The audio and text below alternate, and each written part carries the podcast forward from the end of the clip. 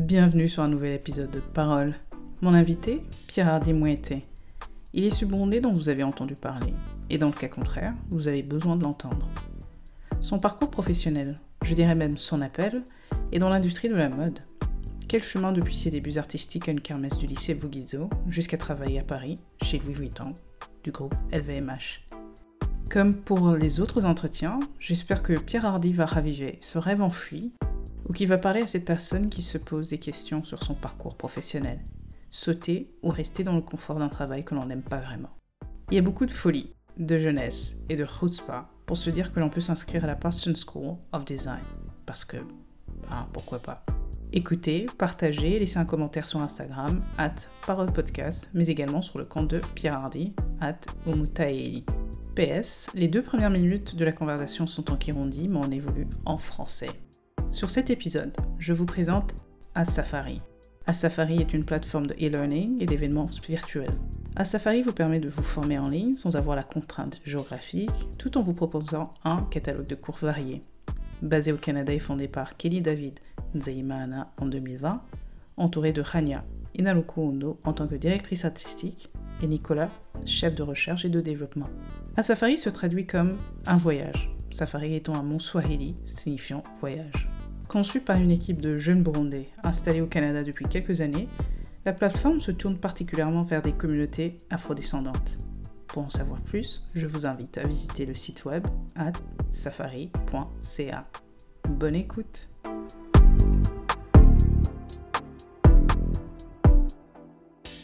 Bonjour, bon après euh, bonsoir à toutes ces personnes, parce que je, je, pars du principe que le monde entier écoute. Voilà. Ça, c'est personnel. Bienvenue sur un, nouvel épisode de Parole avec monsieur Pierre Hardy qui se trouve à Paris. Au-delà de ça, vous allez voir euh, quelqu'un qui est passionné, quelqu'un qui est driven, on va dire ça comme ça, et qui va nous faire partager son parcours. Euh, parce que c'est son Instagram handle et j'adore ça. Explique-toi devant ton audience. Euh, je m'explique par rapport à Yumutayeri ou uh, About Me et en général. Commence par le parce que ça me fait marrer. Alors, ukuntu byagenze déjà la première fois nashaka Umutayeri ni umugenzi we ufite yari yaje kuraba ibintu nkora muhira yari umugenzi juste qui était de passage hanyuma ngo eh ari ngo birakomeje. Ati tiens that could be a good name ndashaka ko du coup le, nom umutayeri mugabo mu nyuma niho byaciye biprena un peu de sens. Ndavuga ati eh tiens en fait umutayeri ukuntu en fait le métier même y'ubutayeri umenga iri kuri ujya muntu amashuri yananiye et tout.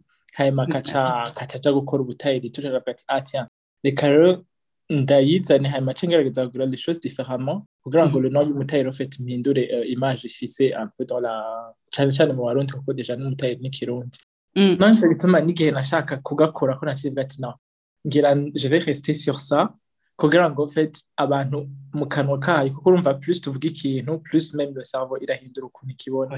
None baravuga ati umutayeri bakaca peut-être kuri jewe en tout cas j'espère niyo na continue ndabaha l'expertise la qualité. Umutayeri ufite kizoce kigira iyindi résonance mu mitwe y'abantu donc jaravuga tiens c'est intéressant. En plus niyo nirumva ko ari original du coup challenge. yeah. Donc voilà. C'est cool ça. Ok bah on part en français ou en kirundi comme tu veux. Euh, c'est comme tu veux. Ouais mu kirundi mu gifaransa kuko nibaza ko hariho nk'amatamu ngira ngo aza kuba ari plus facile kuvuga mu gifaransa Oh, okay, voilà, par exemple, tu vois, ouais. Okay. Ça va beaucoup être plus facile de m'exprimer en France. Ok, vas-y, on part sur le français alors. Alors, parle-nous de toi. Qui es-tu? D'où viens-tu? Alors, moi, moi c'est Pierre Hardimete, comme euh, Alex l'a bien dit. Je suis burundais. Je suis né au Burundi et j'ai grandi aussi au Burundi jusqu'à mes 19 ans, je crois. Euh, après, je suis venu en France pour faire mes études. Je suis arrivé en France en 2016. Je suis d'abord arrivé à Bordeaux. Et après, à partir de 2018, euh, je vis maintenant, en tout cas, à Paris. Euh, je suis, je travaille dans la mode.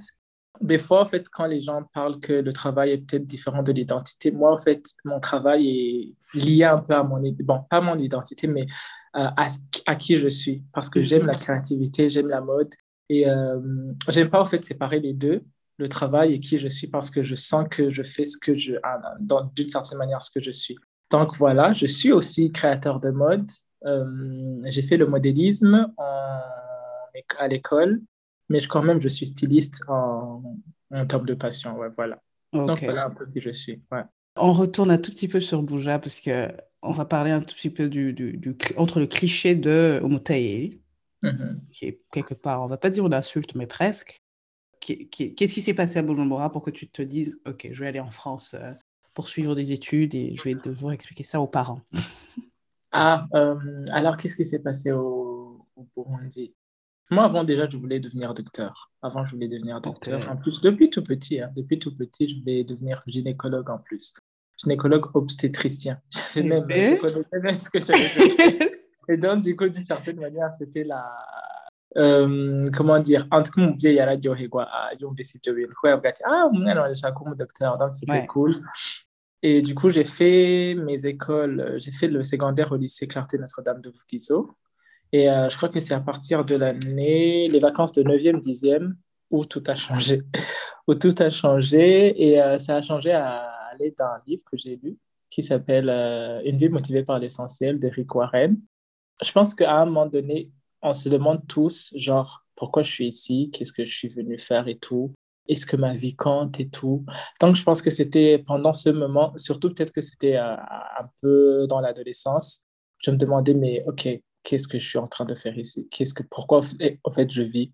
Au travers de ce livre, j'ai, euh, bon, je ne vais pas en parler de ce livre, mais ça m'a donné au fait l'envie de me découvrir. Ça m'a donné envie de me découvrir et d'aller voir qu'est-ce que je peux faire, qu'est-ce que, comment est-ce que je peux laisser mon empreinte sur la terre?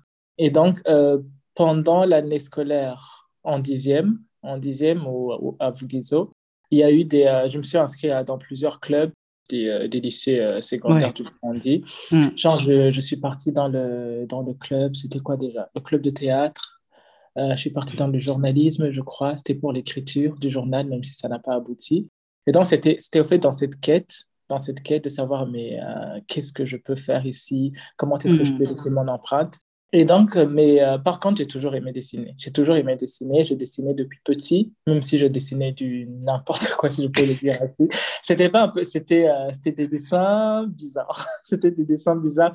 Il n'avait, bon, les dessins avaient des formes. Je dessinais beaucoup des, des femmes habillées, même si c'était pas, l'attention n'était pas sur les habits, mais c'était plus sur les croquis de filles qui marchent, qui posent et tout. Mm-hmm. Et donc, c'était, je dessinais juste pour dessiner. Vu que j'étais dans la quête, ce qui était bizarre, c'est qu'un bon ami à moi m'a dit, mais tu sais que tu peux faire du stylisme?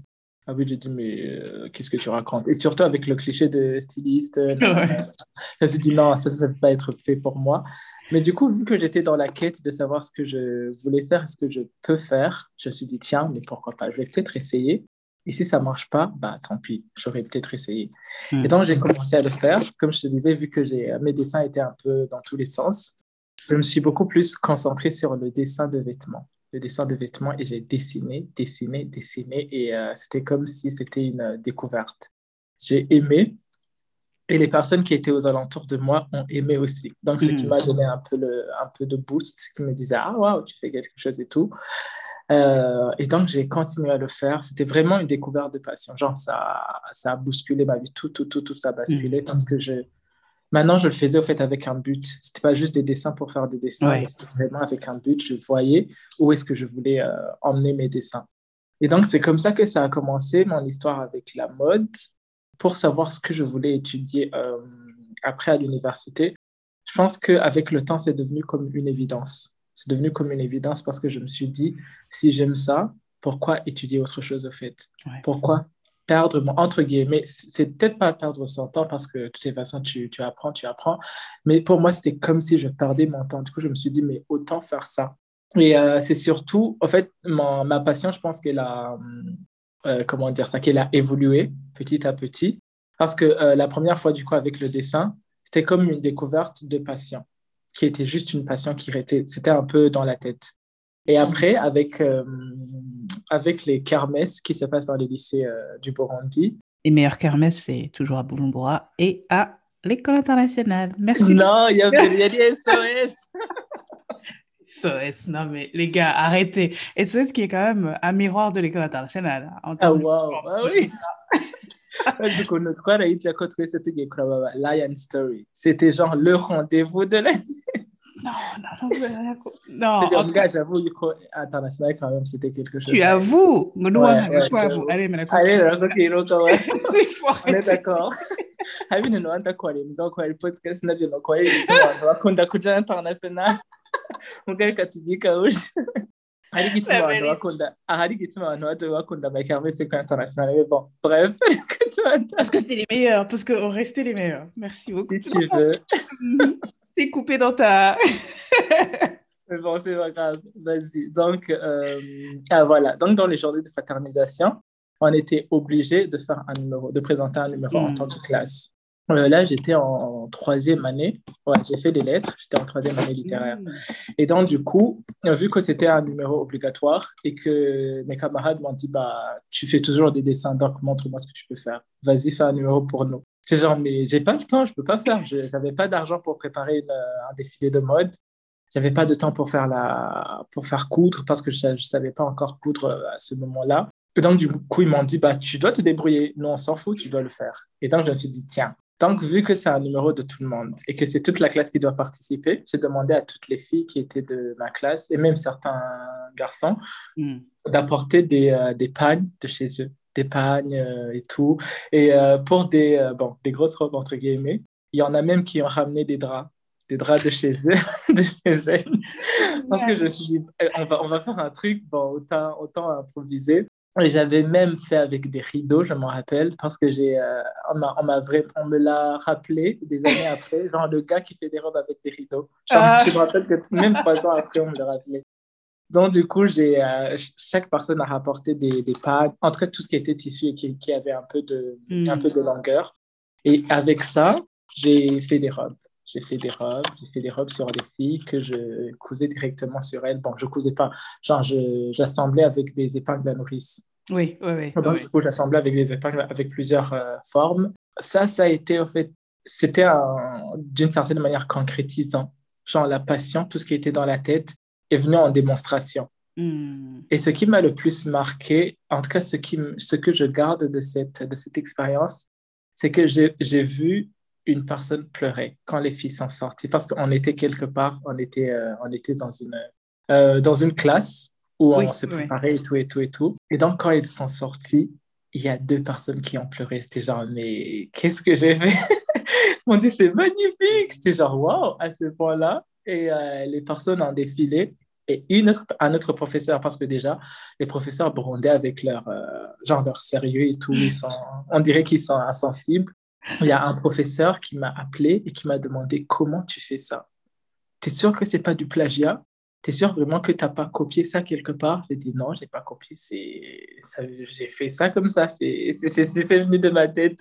Et en fait, j'ai vu comment ça, ça a touché des personnes et je me suis dit, tiens, c'est pas une c'est pas qu'une euh, c'est pas qu'un joke en fait c'est pas qu'une euh, c'est pas que des fantaisies c'est pas que des choses qui se passent dans ma tête c'est vraiment quelque chose qui peut toucher des gens et surtout que, qui me touche déjà moi-même, qui me touche moi-même parce que moi, je pense que avant même de toucher les autres, il faut que toi-même tu sois d'abord le plus touché. Il faut que ça soit quelque chose qui te, euh, qui te fait plaisir, qui te fait t'épanouir en fait, en quelque sorte. Donc du coup, ça, euh, en fait, quand je te parle de tout ça, c'est euh, pour te dire comment en fait ça devient de plus en plus une évidence que je que j'avais pas en fait d'autres plans entre guillemets B.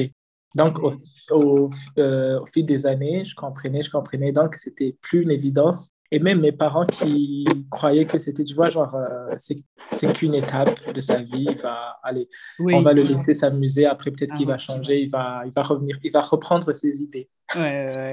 Et donc, du coup, euh, ma mère, quand même, commençait à comprendre que j'aime bien ça. J'aime bien ça et je ne le fais pas juste pour, euh, pour m'amuser. Je suis sérieux dans ce que je fais. Donc oui, voilà. Euh, j'espère que je ne suis pas lent là. Non, non, non, je, je raconte toute la vie. J'adore parce que le, le, truc tu disais, j'ai voulu faire gynéco, après tu as fait L. Moi, c'est ma première confusion en fait. J'ai d'abord, pourquoi les gens font L? J'ai fait S parce que L, je... Voilà. 4 heures de Kirundi ou 2 heures de Kirundi. Voilà. anyway, ça, écrit, pas parler, mais écrit. J'avais fait non, non. Ouais, ouais, ouais, j'avoue. Ah, le, la raison pour laquelle, en fait, je voulais devenir gynéco et que j'ai fait elle, c'est que, comme je l'ai dit, c'est à partir de la dixième année que j'ai commencé à comprendre, en fait, que je voulais devenir créateur. Et donc, du coup, ça me paraissait un peu du, pas dire du quiproquo, mais du non-sens d'aller faire des sciences alors que je voulais aller dans le monde un peu artistique, tu vois. Ok, ouais. Donc, du coup, je me suis dit, autant aller. Et oui, et je me rappelle que ça a été la première déception de ma mère, entre guillemets. Parce que euh, à l'école, j'avais été orienté dans la section S, dans la section scientifique. Et j'avais beaucoup plus de points, je pense, dans les, dans les matières euh, scientifiques, en tout cas beaucoup plus que les matières euh, littéraires, ouais, je crois. C'était pareil, et après, m'ont, je me rappelle plus, mais en tout cas, euh, j'étais orienté dans la, dans la section S, sauf que par moi-même, je suis parti voir le directeur et je lui ai dit, est-ce que vous pouvez me changer et me, me mettre dans la section L? Donc, c'était la première déception de ma mère. Et je dit, mais le gars, il est fou, en fait. Et surtout que, je ne sais pas si c'est toujours le cas, au Burundi, la section S, il est beaucoup plus euh, mieux vu par rapport à la, la section L. Mm. Donc, ça a été beaucoup plus facile parce qu'il y avait beaucoup plus de personnes qui voulaient partir de la section L pour aller dans la section S que, que le contraire, en fait. Donc, voir quelqu'un qui va dire euh, Moi, je vais être changé, bah, c'était beaucoup plus facile. Ils m'ont dit Mm. On a plusieurs listes de personnes qui veulent changer. Et donc, du coup, ça a été la première déception, mais moi, je savais ce que je voulais faire. Donc, je me suis dit Je ne veux pas perdre mon temps à aller apprendre. euh, bon, même si c'est pas. Tu peux aussi faire S et devenir un artiste. Et même que c'est Oui. même, je trouve que c'est beaucoup plus intéressant. Mais je me suis dit, allez, moi, je ne veux, pas- je veux pas me stresser avec les maths et, les- et la Ah, physique, ouais. surtout Ouais. la physique. J'ai rien compris de la physique. je me suis dit, j'aimais bien la biologie et la chimie, mais la physique, mon Dieu, c'était tellement abstrait que je ne comprenais pas. Genre, un train roule euh, et tu dois le regarder en calcul si tu es en mouvement ou si lui, il est en mouvement. C'est genre, mais qu'est-ce que vous voulez, qu'est-ce que vous voulez qu'on comprenne avec ça? Donc, du coup, je me suis dit, non, je ne vais pas faire ça. je vais pas faire ça. J'aimais bien les maths, par contre. Non, je suis vraiment un... Je, je- je- les, les gens disent que genre on va dans la section littéraire parce qu'on déteste les maths. Moi, j'aime bien les maths et j'aime toujours les maths. Mhm. Mais c'est juste au fait que je trouvais ça un peu absurde de faire la science. En tout cas, c'était euh, c'était ma conception du, Ouais. du moment. Je trouvais ça absurde de faire les maths et qu'après, je voulais devenir civilisant. Je me suis dit, allez, je vais aller dans la section littéraire. la meilleure. Donc, ouais, c'est comme ça que je suis partie. Et je pense que même pour ma mère, je pense que c'est des deux côtés. Dans ma tête et dans la tête de ma mère, il y a eu des transformations et des, euh, et des évolutions. Et commencer à voir, au fait, au fait, le gars, il est sérieux. Il est sérieux avec les, avec les actions que je posais, au fait, au fur et à mesure. Et donc, voilà. Et après, donc, euh, troisième, seconde, si je refais un autre défilé, parce qu'ils ils se sont dit, tu dois refaire. Et donc, la, la seconde aussi, j'ai fait un autre défilé. Quand j'étais en première, c'était en 2015, c'était pas possible de faire euh, des shows. Mais euh, du coup, de mon côté, j'ai continué, vu que je m'approchais un peu de plus en plus de l'université, j'ai commencé à faire des recherches pour voir euh, où est-ce que je peux aller. Euh, et comme je savais que ma mère n'allait pas me payer des études de mode, euh, je, je regardais beaucoup plus les scholarships, des bourses pour pouvoir faire ça. Et je suis tombé sur la bourse de, de Parsons, de New, de New School of Design, qui est à New York. Mhm. Euh, Il y avait une compétition, il y avait une compétition, ils sélectionnaient deux personnes au monde, au monde entier, c'était une compétition internationale. Et c'est, à cette époque-là, j'étais euh, trop sûr de moi que j'étais convaincu que j'allais même pas être le deuxième. Je savais que j'allais être la première personne. La foi, mon gars. Non, mais je te jure, ouais, complètement. C'était ça. C'était, euh, j'étais un peu fou quand même. J'étais un peu fou. Juste 32 secondes. Fais, fais Mm. pas comme Nelson. Et Nelson, il disait Ouais, j'ai été à Marseille, j'ai fait ça comme étude. I'm like, non, non, non. Pour ceux qui ne savent pas ce que c'est la Parsons School, vite fait expliquer. La Parsons, si vous voulez, c'est un peu le Harvard de la mode. Voilà. Euh, c'est la deuxième, c'est la deuxième école au monde dans le, dans la mode. La première, c'est la Central Martins qui est à. Londres. Ouais. Et la Parsons, c'est la deuxième école au monde. Donc, c'était pas, c'est pas genre une école euh, en Namibie. Je sais pas si ça va. Le Vugizo, c'était international. Oui, voilà, exactement. C'était pas Vugizo, c'était genre la Parsons, la Parsons, vraiment. Et il y a, y a plusieurs créateurs qui sont sortis de, de la Parsons, comme euh, McQueen, ah, pas, pas Alexander, non, McCartney. McCartney Ah est oui. sorti de la Parsons. Yeah. Ouais, McCartney, est sortie. Ouais, ouais. Alexander, Alexander McQueen, il est sorti de la Central Martins, je Ouais. crois, ouais. Et donc, du coup, c'était, euh, c'est la Parsons, quoi. Et donc, du coup, euh, moi, bon, j'avoue quand même qu'à l'époque, j'étais pas aussi informée que ça. Genre, je savais que c'est l'école, mais pas à ce point quand même. J'étais genre, ouais, mais ouais, pas à ce point. Et donc, du coup, j'ai fait, euh, j'ai fait la compétition. J'ai fait la compétition. On me demandait même de faire une vidéo sur, euh, genre, explique-nous pourquoi tu es The New School, parce que ça, ça, ça s'appelle The New School. Et donc, dans, dans cette vidéo, j'expliquais, elle est même toujours euh, disponible sur YouTube, même si je ne suis pas... Ah, allez elle est disponible sur YouTube. Euh, la qualité de la vidéo, c'était pas trop ça, mais euh, bon. C'était en 2015, on va oublier. voilà, c'était en 2015. en 2015 et je faisais toujours avec les moyens. En fait, j'étais du genre, je peux faire ça, allez, je le fais avec tous les moyens que j'ai. Donc, bon, je me lançais comme ça. Et donc, du coup, j'ai fait, j'ai fait cette compétition. Et malheureusement, je n'ai pas été pris. Et maintenant, quand je regarde, je comprends bien comme pourquoi je n'ai pas été pris. Mais, mais en tout cas, à l'époque, j'étais sûr que j'allais être pris. Ouais. ouais, voilà. Et donc, ça a continué comme ça. Et dans ma recherche, c'est là où je suis tombée à la, au BTS en France. Ici en mhm. France, il y a la formation des BTS. Et donc, j'ai postulé aussi. Et heureusement, j'ai été pris. J'ai été pris. C'est comme ça que je me suis retrouvée en France à faire des études de mode. Attends, je vais faire un point parce que là, je viens de retaper. J'en étais sûre que Jason Wu était allé à la Parsons. Je sais, ça m'intéressait.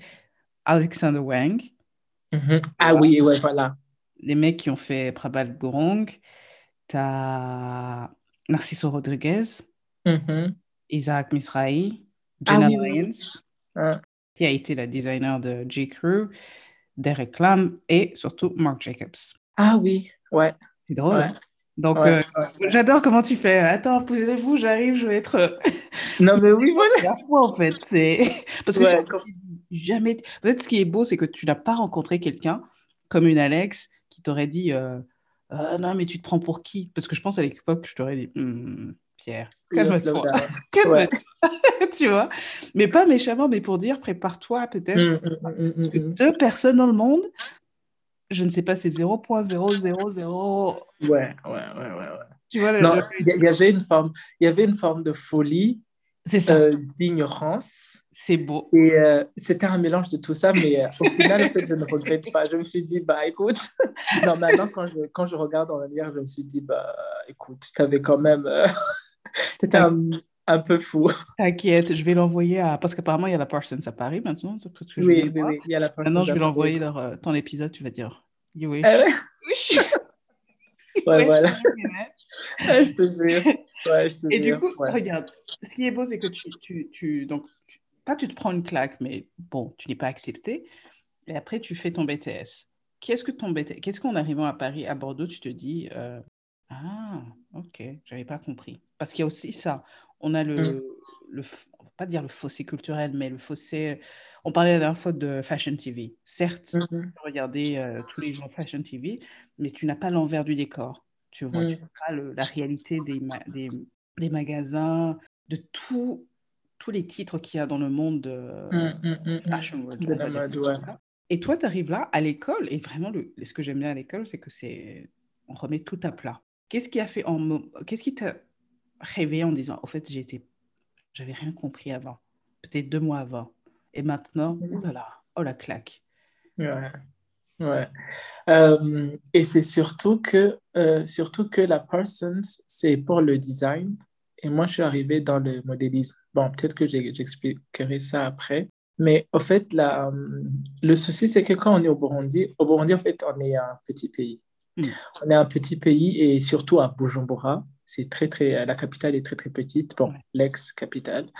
Euh, oui, je fais souvent ce, ce problème. Et, j'ai un ami qui m'a demandé un jour euh, C'est quoi la capitale de votre pays? J'ai dit Bujumbura. Et il a tapé sur Google, euh, sur Google et Wikipédia lui a donné Gitega. Il m'a dit Tu connais pas la capitale de ton pays?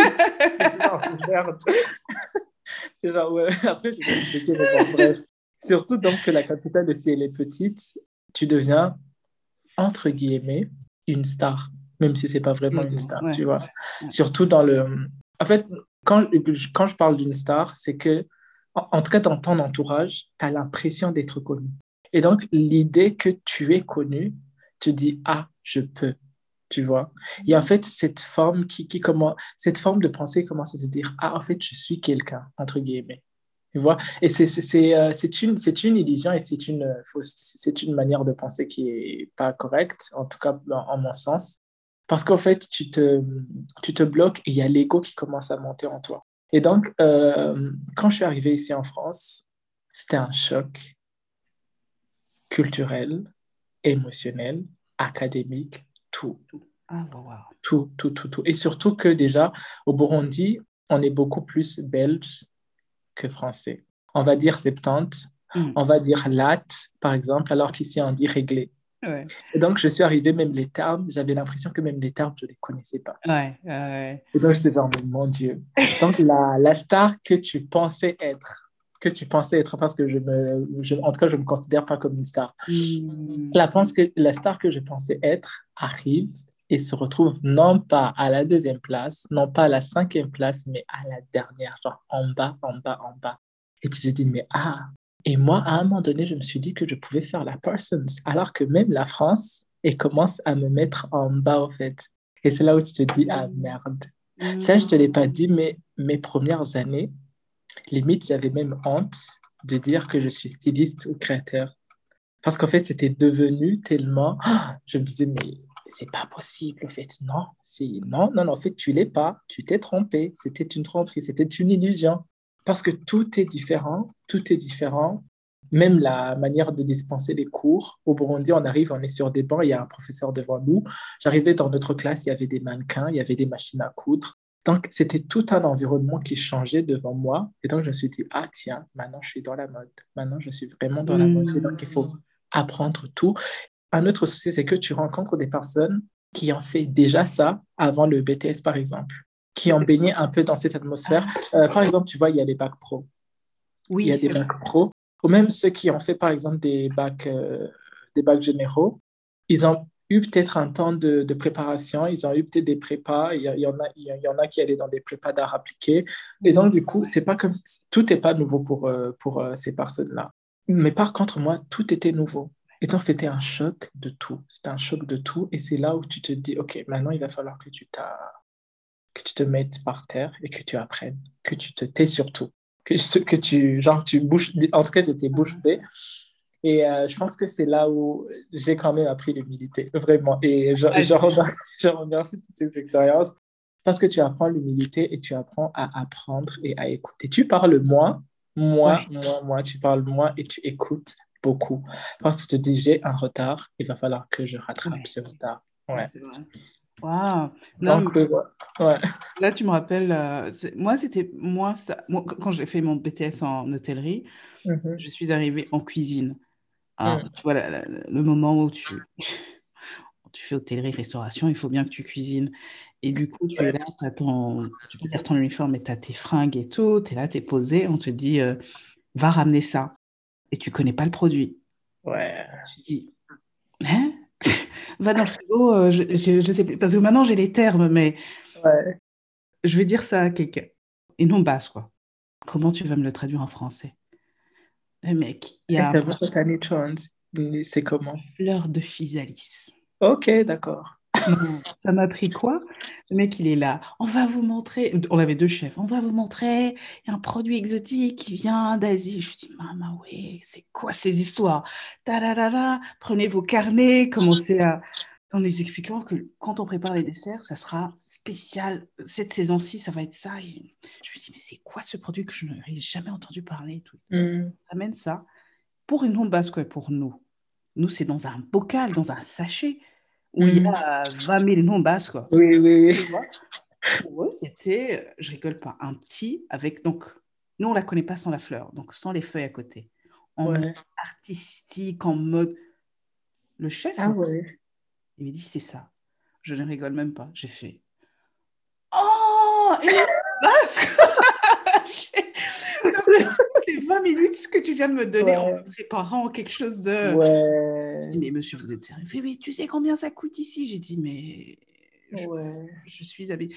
Et je me suis rendu compte, c'est à ce moment-là, par la grâce de Dieu, c'est à ce moment-là que je me suis rendu compte de la différence culturelle, mais en même temps je ne mm. devais pas me sentir moindre, tu vois. Mm. J'ai grandi dans une famille où on avait des, des, des, cuisiniers. Comment mm. que je maîtrise la, la, la cuisson de, je sais pas, à euh, une viande, par exemple, euh, mm, mm, mm, medium. J'étais là, je suis, mais, ah, mais tu, comment tu sais pas? Et, j'avais des profs qui s'énervaient, ils disaient, mais comment tu sais pas, Alexandra Mais comment ça se fait T'as jamais cuisiné? Je suis, non. Tu rigoles. Ta mère t'a jamais appris. Je dis, non, surtout, ne mets pas ma mère dedans. Parce que... et, et c'est à ce moment, donc on a dû s'asseoir et se dire, écoute, moi, mon vécu, il est comme ça. Votre vécu, c'est que vous cuisinez tous les jours et que surtout vous engagez beaucoup d'enfants. Enfin, les enfants ça fait le jeune âge. Au bout mmh. pas du tout. On te dit, reste loin de, de, la cuisine, ne touche pas. Mais qu'est-ce qu'il y a à ce moment-là? Toi, c'est la mode. C'est un peu différent, mais en même temps similaire. Tu n'as pas eu les mêmes, t'as pas fait le bac pro où tu peux te dire, j'ai été, euh, j'ai fait une visite d'atelier, par exemple. C'est-à-dire, c'était ton atelier. Ouais. Euh, alors, ce qui, est, ce qui est bizarre, en fait, c'est que au Burundi, en fait, on n'a même pas les termes de la mode, tu vois. OK. Par exemple, là, je te donne un exemple là, qui m'est venu quand tu étais en train de parler de, de ton histoire avec les noms basques. Voilà. Euh, c'est que, par exemple, la doublure. C'est que la doublure, quand tu vas chez euh, un tailleur ou mon tailleur, la doublure, des fois, c'est le thermocollant. Ils te disent, par exemple, je me rappelle quand, quand, on, allait, euh, quand on allait chez un tailleur, et qui disait euh, là je vais mettre un Idobili, bah, je ne me rappelle même plus comment il disait ça. Et eux, pour eux, c'était le thermocollant. Et donc c'est différent. donc du coup, ça veut dire que même les termes que je pensais connaître, je me rendais compte que c'est pas c'était pas du tout ça. Donc j'avais même pas euh, le lexique entre guillemets de la mode. Je, on connaissait beaucoup plus les euh, les termes extérieurs, mais vu que moi je faisais vraiment le l'envers du décor, il fallait connaître chaque détail et chaque terme de chaque chose. Je me retrouvais non seulement des choses que je ne connaissais pas et des termes que je prononçais différemment. Et pas quand tu dis différemment, c'est que ce différent est même faux, tu vois. Oui, oui, oui. Donc, du coup, c'était un peu compliqué. c'était un peu compliqué. C'est pour ça que je, je te disais que j'ai dû m'asseoir et apprendre. Et apprendre, vraiment. J'ai dû m'asseoir et apprendre et apprendre le lexique de la mode parce que la mode, c'est euh, c'est vraiment inconnu. Hein. C'est vraiment inconnu au Burundi. C'est vraiment mm. pas inconnu dans le sens qu'ils ne savent pas qu'il est, que la mode existe, mais euh, il n'y a pas le lexique de la mode dans la, Burundi. Dans le vocabulaire des Burundais, ouais. Ouais, voilà, c'est pas dans le, dans le ah. vocabulaire. Donc, du coup, ouais, c'était un peu chaud, mais heureusement que j'avais des profs quand même. Ils mes profs ne m'ont, même si peut-être, je sais pas, en tout cas, ils me l'ont jamais dit devant moi, genre, euh, ils m'ont jamais fait des reproches. Ils étaient plutôt compréhensifs et ils m'ont même aidé. J'ai une prof, en tout cas jusqu'à maintenant, on reste en contact, qui, je t'avouerai que si je suis là où je suis, c'est grâce à mes profs. Genre, ils, m'ont porté. Ils m'ont porté, je pense qu'elles ont compris peut-être ce, décalage, ce mm. choc culturel. Et ils m'ont porté, vraiment. Ils m'ont porté jusqu'à maintenant. Bon, là, peut-être qu'on va le confondre avec les histoires qui vont revenir, mais ils m'ont vraiment porté et je pense que ça m'a aidé à apprendre. Après, j'étais euh, vraiment, comme je te disais, j'étais beaucoup plus attentif. Et donc, j'étais vraiment assidu. Genre, je voulais apprendre. Je voulais apprendre, je voulais apprendre. Parce que je me rappelais que. Et ce qui me faisait peur, c'est que je me rappelais à fait du combat que j'ai dû mener pour faire ça. Donc, je me disais, tu n'as pas le droit à l'erreur, Pierre. Mm. Rappelle-toi de ça. Tu n'as pas le droit à l'erreur. Donc, tu dois apprendre. tu vas devoir apprendre. Donc, du coup, j'étais assidu et je pense que ça, ça a plu aux profs parce qu'ils m'ont aidé, ils m'ont porté. Et ouais, ils m'ont porté, vraiment. Ils m'ont porté après. Euh, après, au final, au fait, ce qui était marrant, c'est que dans la deuxième année, c'était beaucoup plus le contraire. J'étais devenu, au fait, la référence limite. Tu vois? Ah oui. Ce qui, ah était marrant, ce qui était marrant, c'est que j'étais devenu la référence limite. Ouais. Ah oui, oui, donc tu t'es vraiment. Euh, ouais, je me suis, je me suis assis et j'ai appris. J'ai vraiment appris. Je me dis, t'as pas le choix. Ok, donne-moi quelques, hum, quelques cours, quelques titres de cours, je veux dire. Parce que modéliste, ça veut dire quoi? Alors, modéliste, euh, dans, le, dans la chaîne de production, il va d'abord y avoir le styliste. Le styliste, lui, il va dessiner. Il va dessiner. Ok, je vais faire un comparatif avec l'architecture, le bâtiment. L'architecte, il dessine. L'ingénieur, il va beaucoup être sur le terrain il va étudier le, la terre, il va étudier le terrain, il va étudier les matériaux et tout. Il y aura les maçons qui vont être, eux, ceux qui vont faire monter le, bâtiment. Et donc, dans la mode, il y a le styliste ou la styliste qui va faire des croquis, qui va dire euh, pour cette collection, on aura cette gamme de couleurs, on sera dans ces temps-là et tout. Et après, le styliste, il va donner par exemple les croquis au modéliste. Il va donner par exemple, il va donner des références ou même carrément un croquis, ou même juste des pensées. Il va juste dire je veux un volume tel, je veux une veste, mais avec un volume qui est comme ça. Et donc le modéliste, euh, lui, va se charger de mettre en 3D l'idée du styliste il va faire. Alors, ça va être par, par exemple par, euh, par la coupe à plat. La coupe à plat, c'est genre. Euh, c'est carrément du. Euh, quand je dis que au final, j'aurais mieux faire de faire la scientifique, c'est que par exemple, on fait beaucoup de, de, géométrie. Il y a beaucoup de géométrie, beaucoup de chiffres parce qu'on doit mesurer le tour de poitrine, on doit connaître les formes. Si une forme est comme ça, le vêtement va mal tomber. En fait, le modéliste, vraiment, lui, il va penser au tomber du vêtement, à l'aisance, au fitting, à, à la confortabilité du vêtement pour que, en fait, ça soit portable, entre guillemets. Pour que le dessin du styliste soit portable. Et après, on va envoyer ça au couturier qui va en coudre. Ok, d'accord. Et après, il y aura la production et ainsi de suite. Vu que entre le styliste et, et, le, et le, tailleur, il y a, comment on va dire, tu te rappelles du cours qui s'appelle dessin scientifique? Oui. Est-ce que la personne qui, pour un peu faire le, le, peut-être un miroir de ce qui se passe à Bujumbura. Est-ce que le modéliste, justement, doit avoir fait des études de couture ou ça ne fait rien? Ah si, c'est même, même conseillé parce que il faut que la personne arrive à comprendre comment les, les pièces vont pouvoir se mettre ensemble, vont pouvoir s'agencer. Pour qu'en fait, elle puisse décider, alors ici, on va mettre ça, la couture va être comme ça.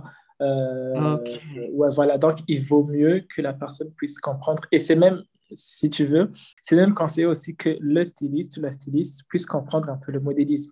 Oui, Parce que des fois, si tu veux que la styliste fait des fleurs, euh, il va se dire, bah, la personne ne va pas, pouvoir porter ça, en fait. Et même si elle porte ça, ça va, pas être, va pas être confortable dans le vêtement, tu vois. Et donc, du coup, les stylistes, et si tu regardes les grands créateurs, ils sont modélistes à la base. Il y a Chanel qui était couturière.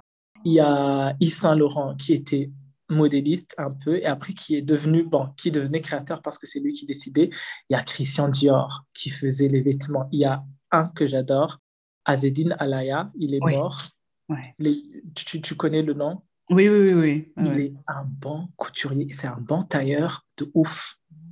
Et donc du coup c'est pour ça que les beaux vêtements c'est souvent fait par des modélistes stylistes. Et c'est pour ça qu'au final, c'est ça. Bon, moi, je suis croyant. Donc, du coup, je me suis dit, finalement, Dieu fait bien les choses. Parce que je suis devenu modéliste. En tout cas, j'ai appris le modélisme. Et donc, du coup, ça me permet de mieux créer. Oui, exactement.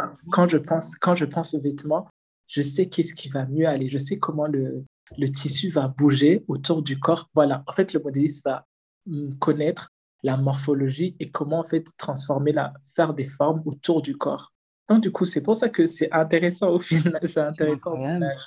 Ok, quand tu parles de modélisme, justement, alors toi, tu parlais des grandes maisons et tout. Je ne suis pas dans le sensationnalisme, mais on va dire que les corps qui sont habitués à porter de, la haute couture, euh, historiquement parlant, ce sera des Européens ou des Européennes, on va dire ça comme ça. Est-ce que, dans les, est que dans les cours maintenant, on peut dire maintenant, il y a des corps euh, euh, black, africain, il y a des corps euh, asiatiques. Est-ce que c'est une différence ou ça n'a rien à voir? Non.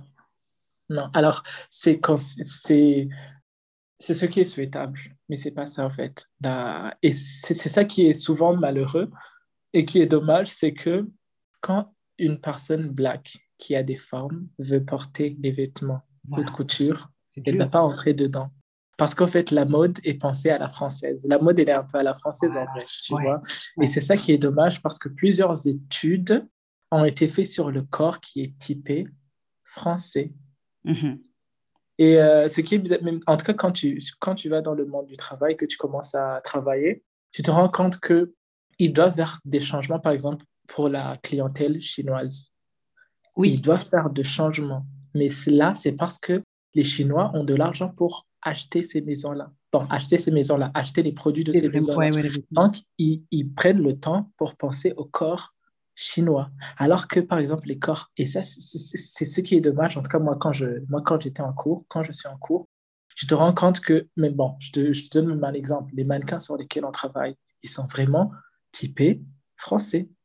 Hmm. Et donc, ça, c'est peut-être euh, avec le mouvement là de, de l'afro qui commence à monter, peut-être Oui. que ça va un petit peu changer, j'espère. Ah. Mais en tout cas, c'est beaucoup plus euh, typé euh, occidental, en tout cas. Ouais. Est-ce que justement, on va dire des personnes comme toi, des, des Africains ou même on va dire des Améri- euh, Sud-Américains, qui Mhm. vont à l'école, qui apprennent le modélisme dans les meilleures écoles, est-ce que tu peux rentrer et dire, écoute, justement, puisque ma clientèle ne va pas être... euh, moi, pour moi, personnellement, le, le cliché de la française, c'est Vanessa Paradis, c'est-à-dire euh, très mince, très plate et tout, qui n'est pas représentatif du tout, non seulement de la totalité de la France, mais Ouais, surtout du monde, et lui dire, moi, si je rentre faire une boîte quelque part à- en Afrique ou ailleurs, est-ce qu'on peut chambouler un peu ce, modèle-là? Parce que je suis pas persuadée que Kim Kardashian puisse rentrer dans une robe couture, quoi. Non, non. Kim Kardashian, par exemple, bon, ça, c'est, ça, ce sont des histoires qu'on entend, bien sûr. Kim Kardashian, par exemple, quand il veut acheter un vêtement, il crée carrément un corps Kim Kardashian. Ah bah, voilà. C'est pas la base, c'est pas. Ah, mais bon, après, tout le monde, la personne lambda ne va pas pouvoir euh, payer pour, pour avoir un mannequin, euh, un mannequin, par exemple, Alex Niamo. bientôt, bientôt, prépare-toi. Voilà.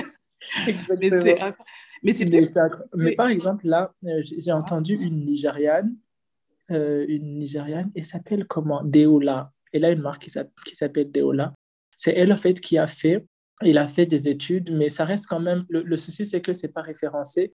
Il n'y a pas, par exemple, des manuels pour, euh, pour pouvoir euh, faire, euh, tu vois, la morphologie des, femmes africaines. Apparemment, elle est dans le métier depuis 20 ans. Je, suivais une émission comme ça. En fait, elle s'est rendue compte en fait, de ce problème que tu viens de soulever. Et elle, fait, en fait, a carrément fait ses manuels à elle. Elle a créé ces mannequins qui représentent en fait, le corps, entre guillemets, normal d'une femme africaine. Ok.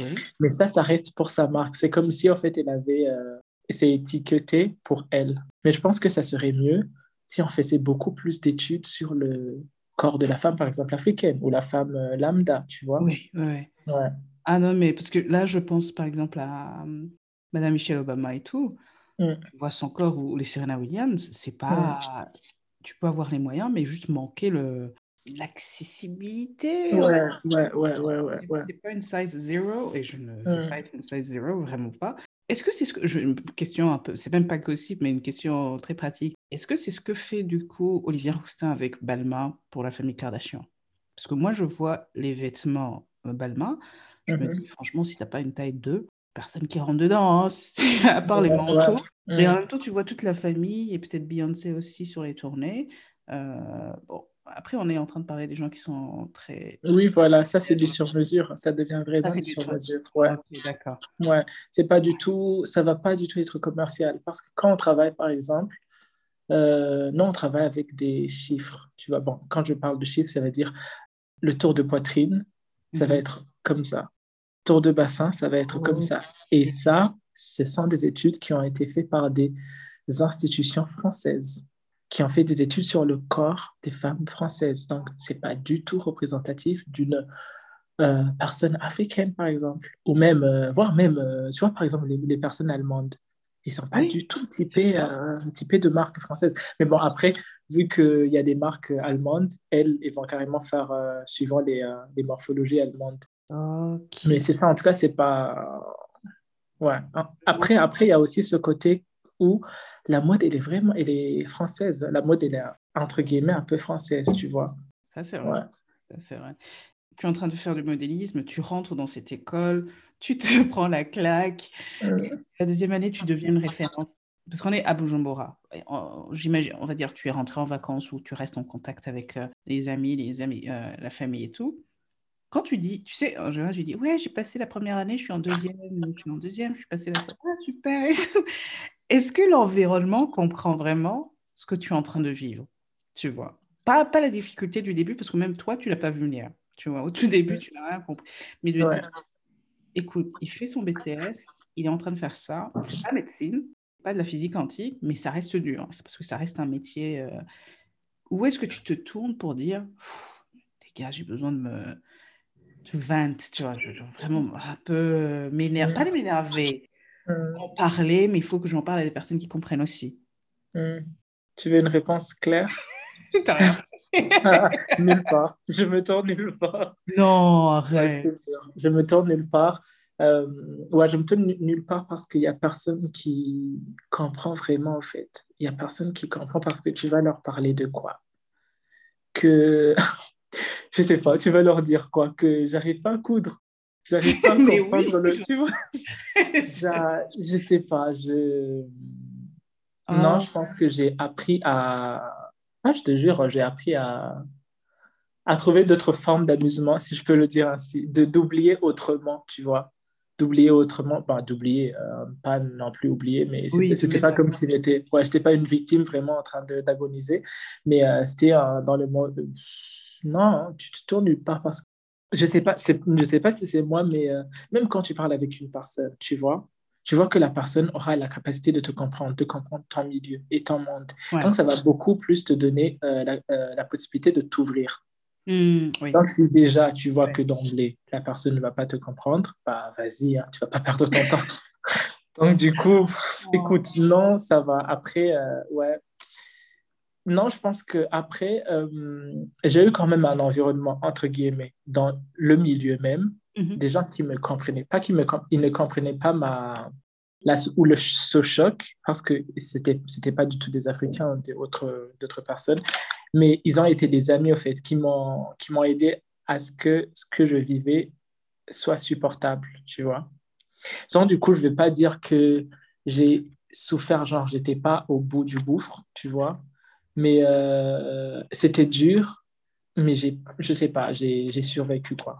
Hmm. Ouais, Mais en tout cas, au Burundi, non, au Burundi, j'ai même pas la chance. Non. tu fais quoi comme étude? Euh, Quelque chose. tu gardes pour Et c'est surtout que c'est. Tu vois, par exemple, le BTS, les personnes ne le savent pas. Ils te disent, mais du coup, voilà, non, c'est licence. C'est licence. C'est master. Non, Mmh, si tu veux, ouais. Ouais, voilà, Moi, je dis, euh, c'est à peu près ça. c'est à peu près ça. Mais sinon, euh, non. Parce que même ah. maintenant, je suis toujours, je suis, je, je, je suis toujours en études, mais c'est pas du tout genre un master ou une licence ou un doctorat. C'est pas du tout ça, en fait. C'est conçu de notre manière que du coup, c'est difficile de, de lui faire comprendre que c'est pas un master, tu vois. Ouais, c'est ça. Mais aussi cette volonté, de... enfin, cette volonté, je sais pas, mais de vouloir devoir expliquer tes études. En vrai, si tu ne le comprends pas, ça fait rien. Hein. Tu, vois ce que je veux dire? Moi, moi tu fais quoi? Je fais bah, hôtellerie. Quoi? Tu nettoies les toilettes? Je dis si tu veux. non, mais tu veux que je te dise quoi après? Je fais ouais, ouais, ouais. Non, mais, non, mais, quick club, tu fais les chambres et tout. fait partie de mon stage, mon gars. Mais il faut ah ouais. qu'il fasse ton lit, en fait, je t'explique. Ouais. Ah ouais, d'accord. Mais, ah ouais. Et tu vois cette espèce de choc et à la fin, tu dis, écoute, moi, je sais pourquoi je suis là, tu vois. Oui, voilà. Je suis détachée en me disant, écoute, si tu penses que BTS, c'est... Parce que vous voyez expliquer un CAP, un bac pro, un truc. Mais moi, je l'ai appris ici. Mm. Donc, du coup, je comprends, mais c'est... Ouais, je me suis détachée, je pense. Oui, voilà, exactement. Je pense que moi aussi, c'est... ça a été un détachement je me dis, écoute, vas-y. je vais faire ma vie.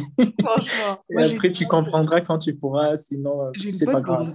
Rita, je pense qu'elle va écouter ça, mais qui me faisait marrer parce qu'elle, elle a galéré pour rentrer dans une école de, de mode, justement, en, en Suède. Elle a galéré mhm. des, années, des années et personne ne comprenait pourquoi elle voulait insister pour rentrer dans cette... Mais je pour, pour moi, c'est, Rita, ça, ça, reste un exemple de, pas de resilience seulement, mais de dire, mhm je suis arrivée en Suède, je suis arrivée là, proche du but, je ne vais pas lâcher.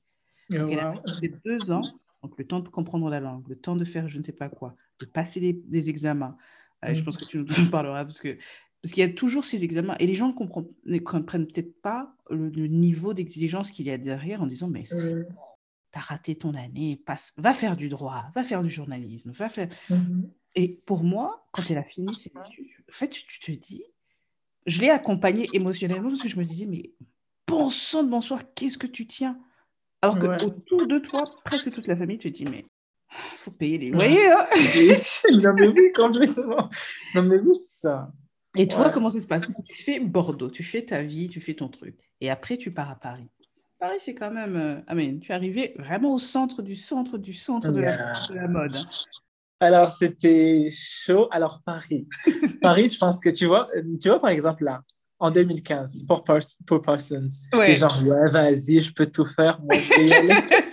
Mais là, par contre, Paris, c'était genre, euh, Pierre, non. là, vas-y, doucement, reste à Bordeaux, ça va être mieux. Mais euh, comme je te disais, mes profs, ils ont, je me rappelle que, par exemple, le dernier examen que j'ai fait d'art appliqué, le professeur m'a appelé, il m'a demandé euh, Ah, tu viens du Burundi Il savait que je venais du Burundi. Mhm. Il m'a demandé Mais le Burundi a été colonisé par la Belgique? J'ai dit oui. Il m'a dit Mais pourquoi tu n'es pas allé à Anvers? Parce qu'il y a aussi une très très bonne école d'Anvers. Et euh, je me suis dit Mais en fait, c'est un peu cher et donc je n'ai pas pu. Il m'a dit Écoute, tu dois alors partir à Paris. Il ne faut pas que tu restes ici à, à Bordeaux, il faut que tu partes à Paris. Ça, c'était le prof d'art appliqué. Il m'a dit Parce que tu as, as les moyens. Donc, bon, les moyens, je veux dire, tu as les capacités.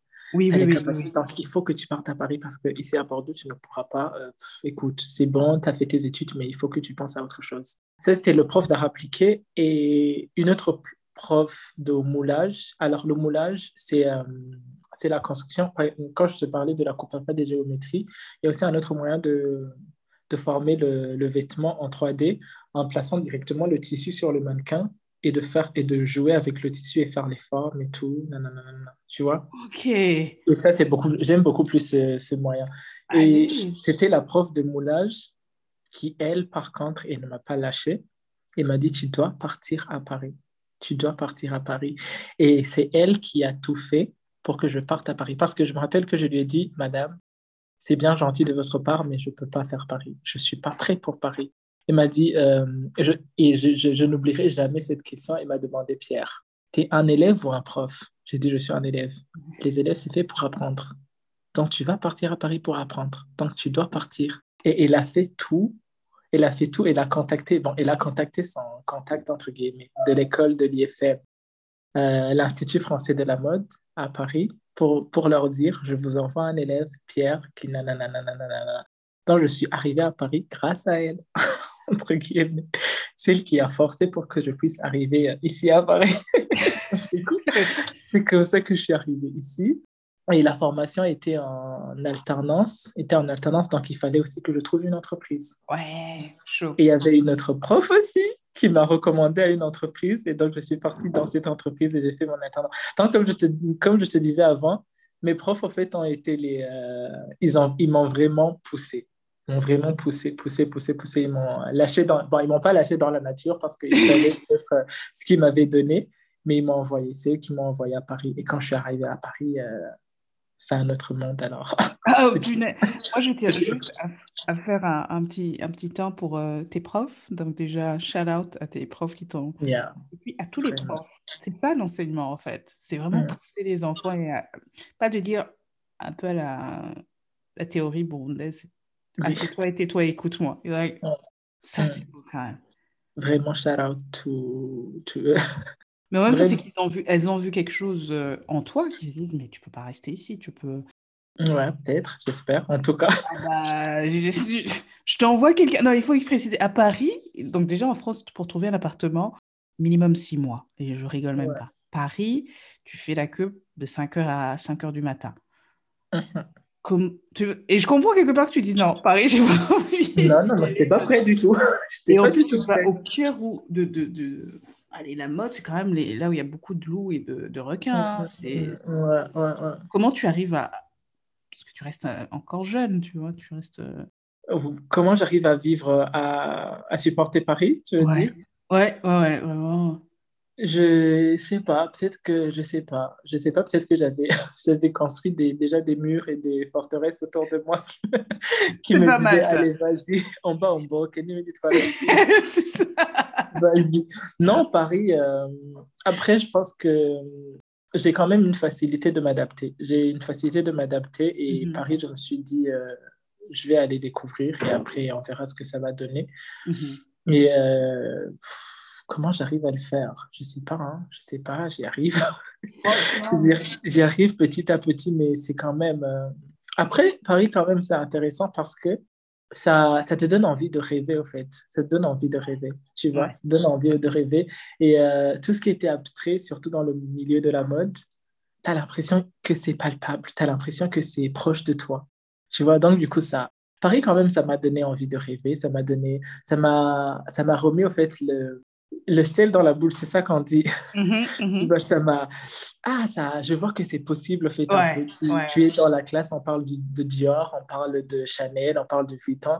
Il y a cette proximité, tu te Ouais. dis, ah, c'est possible. Donc, du coup, tu te dis, euh, de toutes les C'est façons, je suis là pour ça. Je suis là pour ça, donc euh, vas-y, hein, on va le faire et on doit le faire. hein. Ouais. Ok. Et euh, moi, je te dis, attends, ma première fois, je pense que les gens vont se dire, mais qu'est-ce qu'elle appelle sa mère tout le temps? Je précise. Je suis à Paris la première fois, toute seule et tout, je marche dans les rues. Et j'étais dans le, dans le 7e, dans le quartier des, le quartier des ambassades, on veut dire ça comme ça. Ouais.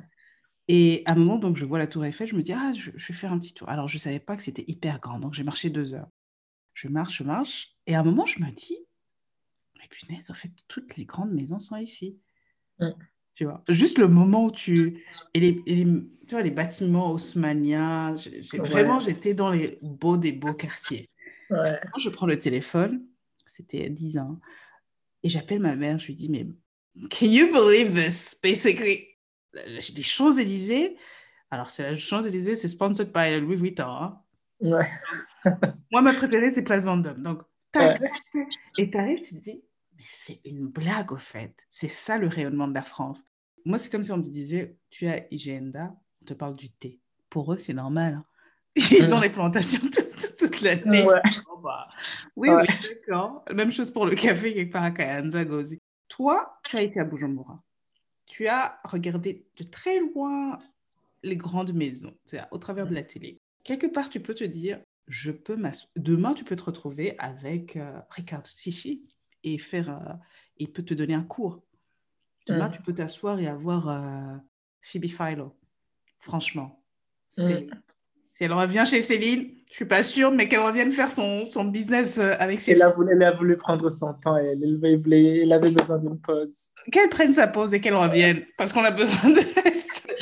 Et c'est à ce moment-là, tu vois, que j'ai commencé à acheter des Vogue. Donc déjà, la- même la, la proximité des magazines, Mm.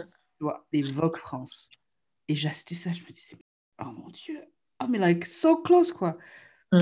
Tu as de Bujumbura, au Kachui, au Kabugizo, au Kachui, on a Yeah. tous... euh, Tu, tu, vois ce que je tu te retrouves là, tu te dis, it's a joke, man.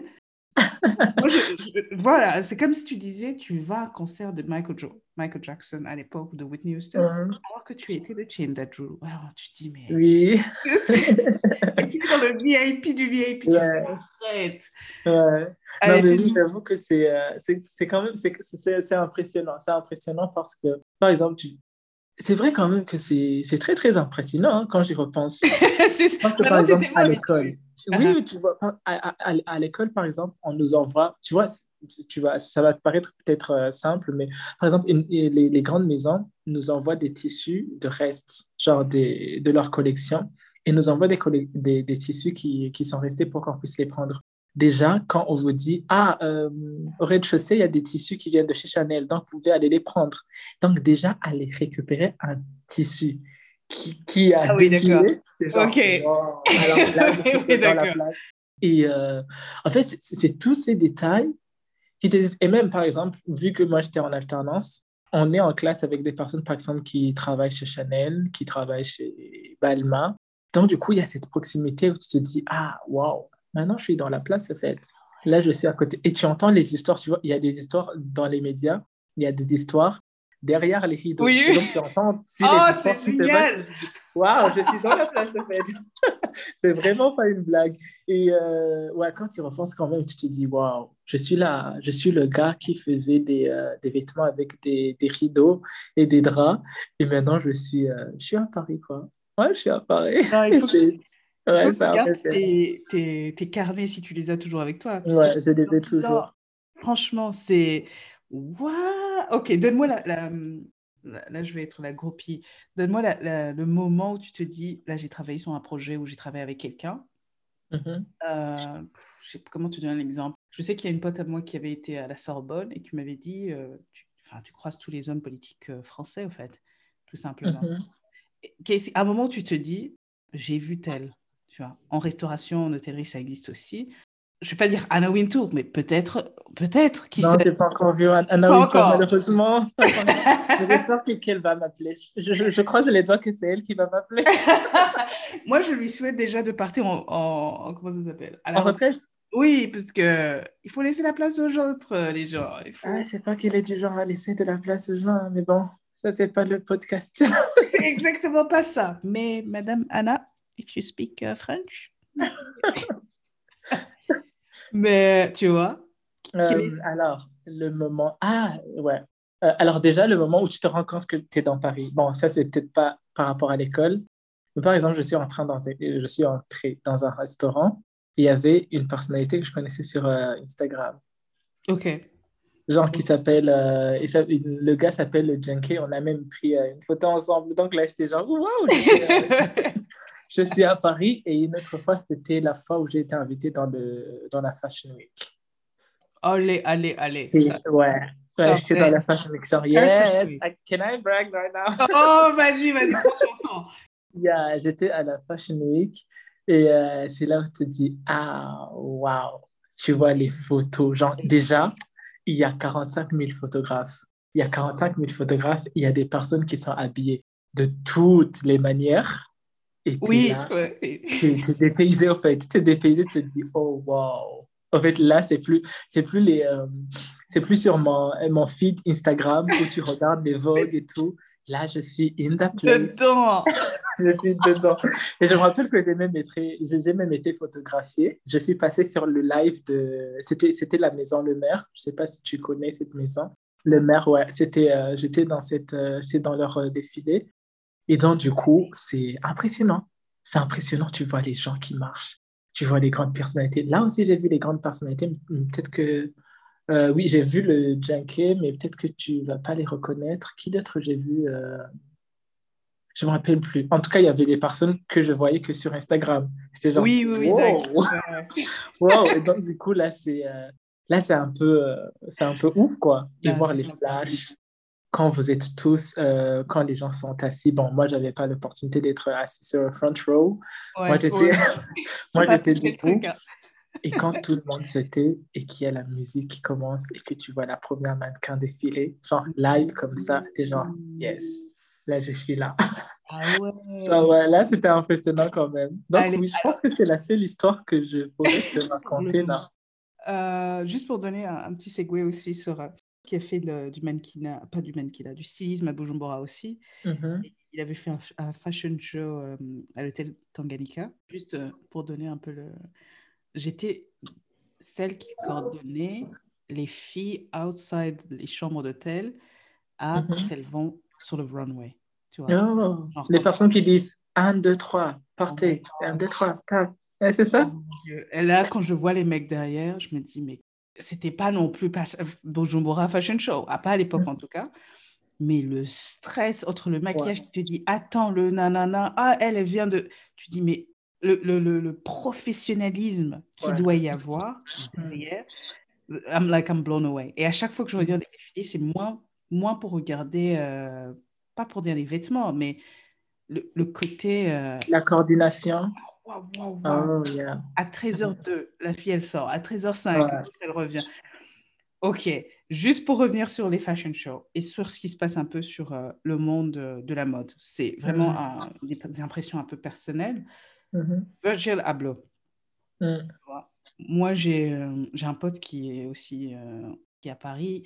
Et à chaque fois qu'on se voit à Lyon, il me dit Alex, t'as vu ça? Et je dis J'ai écouté 20, je, je rigole même pas, peut-être 10 interviews d'une heure, une heure trente de Virgil Abloh et du fait qu'il était en train de révolutionner Louis Vuitton, qu'il était en train de Et donc, je suis des autres artistes derrière, tu vois. Moi, j'ai mon style, comme tu peux le voir à Phoebe Philo, donc très simple, très épuré, très... Mmh, mmh, mmh, Et en même temps, je me dis, est-ce que c'est ça la révolution de demain? Est-ce que c'est... Euh, qu'est-ce qu'il fait? Explique-moi ce qu'il fait parce que je ne le comprends toujours pas. À part être black, ghanéen, british, qui, qui est le premier designer, nanana.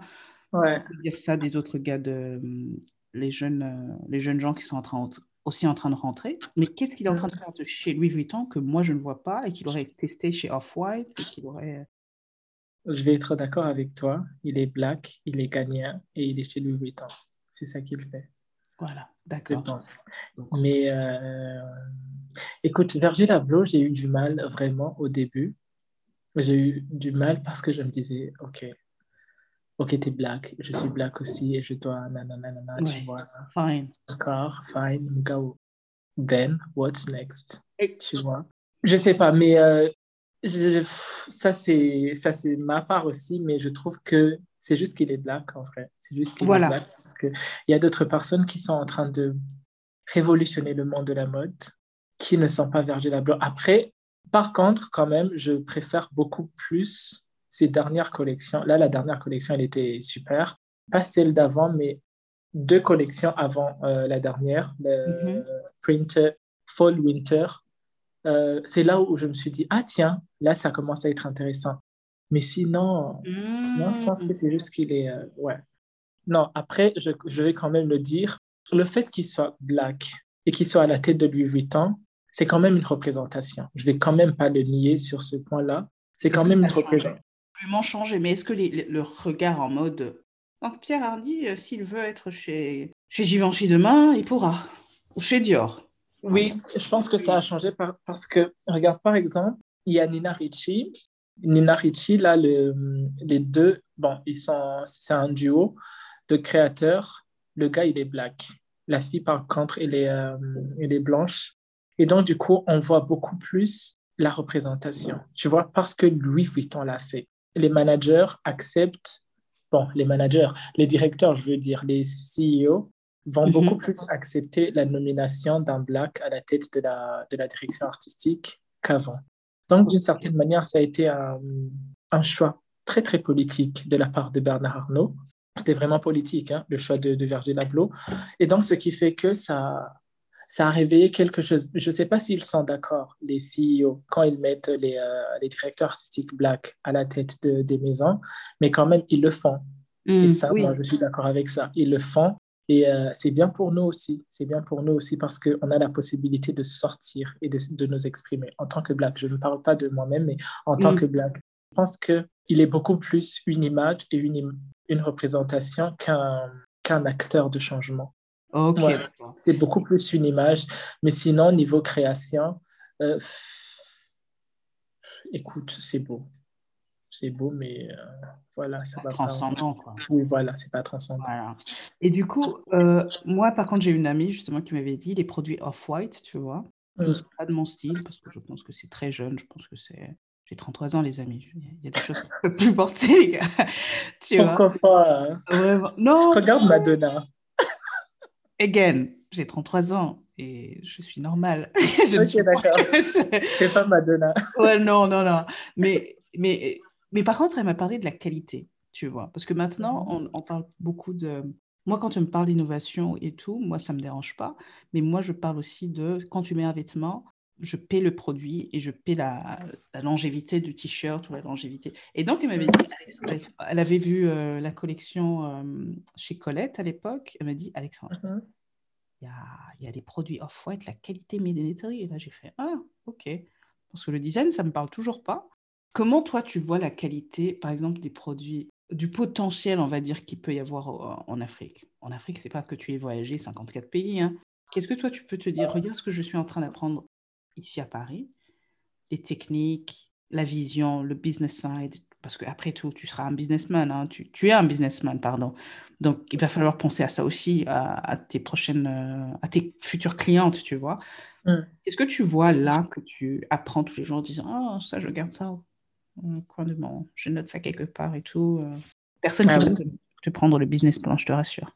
Non, non, non, c'est. euh, Oui, complètement. Complètement parce que je me frotte euh, au grand. Donc, du coup, c'est toujours. euh, J'apprends toujours. Déjà, surtout au point de vue qualité, c'est qu'on a un souci en Afrique, c'est qu'on n'a pas les machines, euh, les bonnes machines, par exemple. Par exemple, ce qui, la qualité même, elle, est, euh, part déjà de l'instrument que tu as utilisé parce que les points ne vont pas être les mêmes. Les points de couture, je veux dire. Les points de couture ne vont pas être les mêmes avec les machines que tu as utilisées. Donc, regarde par exemple le Burundi. Les machines, là, avec leurs euh, leurs pédales, c'est impossible que tu puisses avoir de bons points au niveau de la couture. Donc, du coup, ça, c'est déjà, ça, c'est déjà un souci.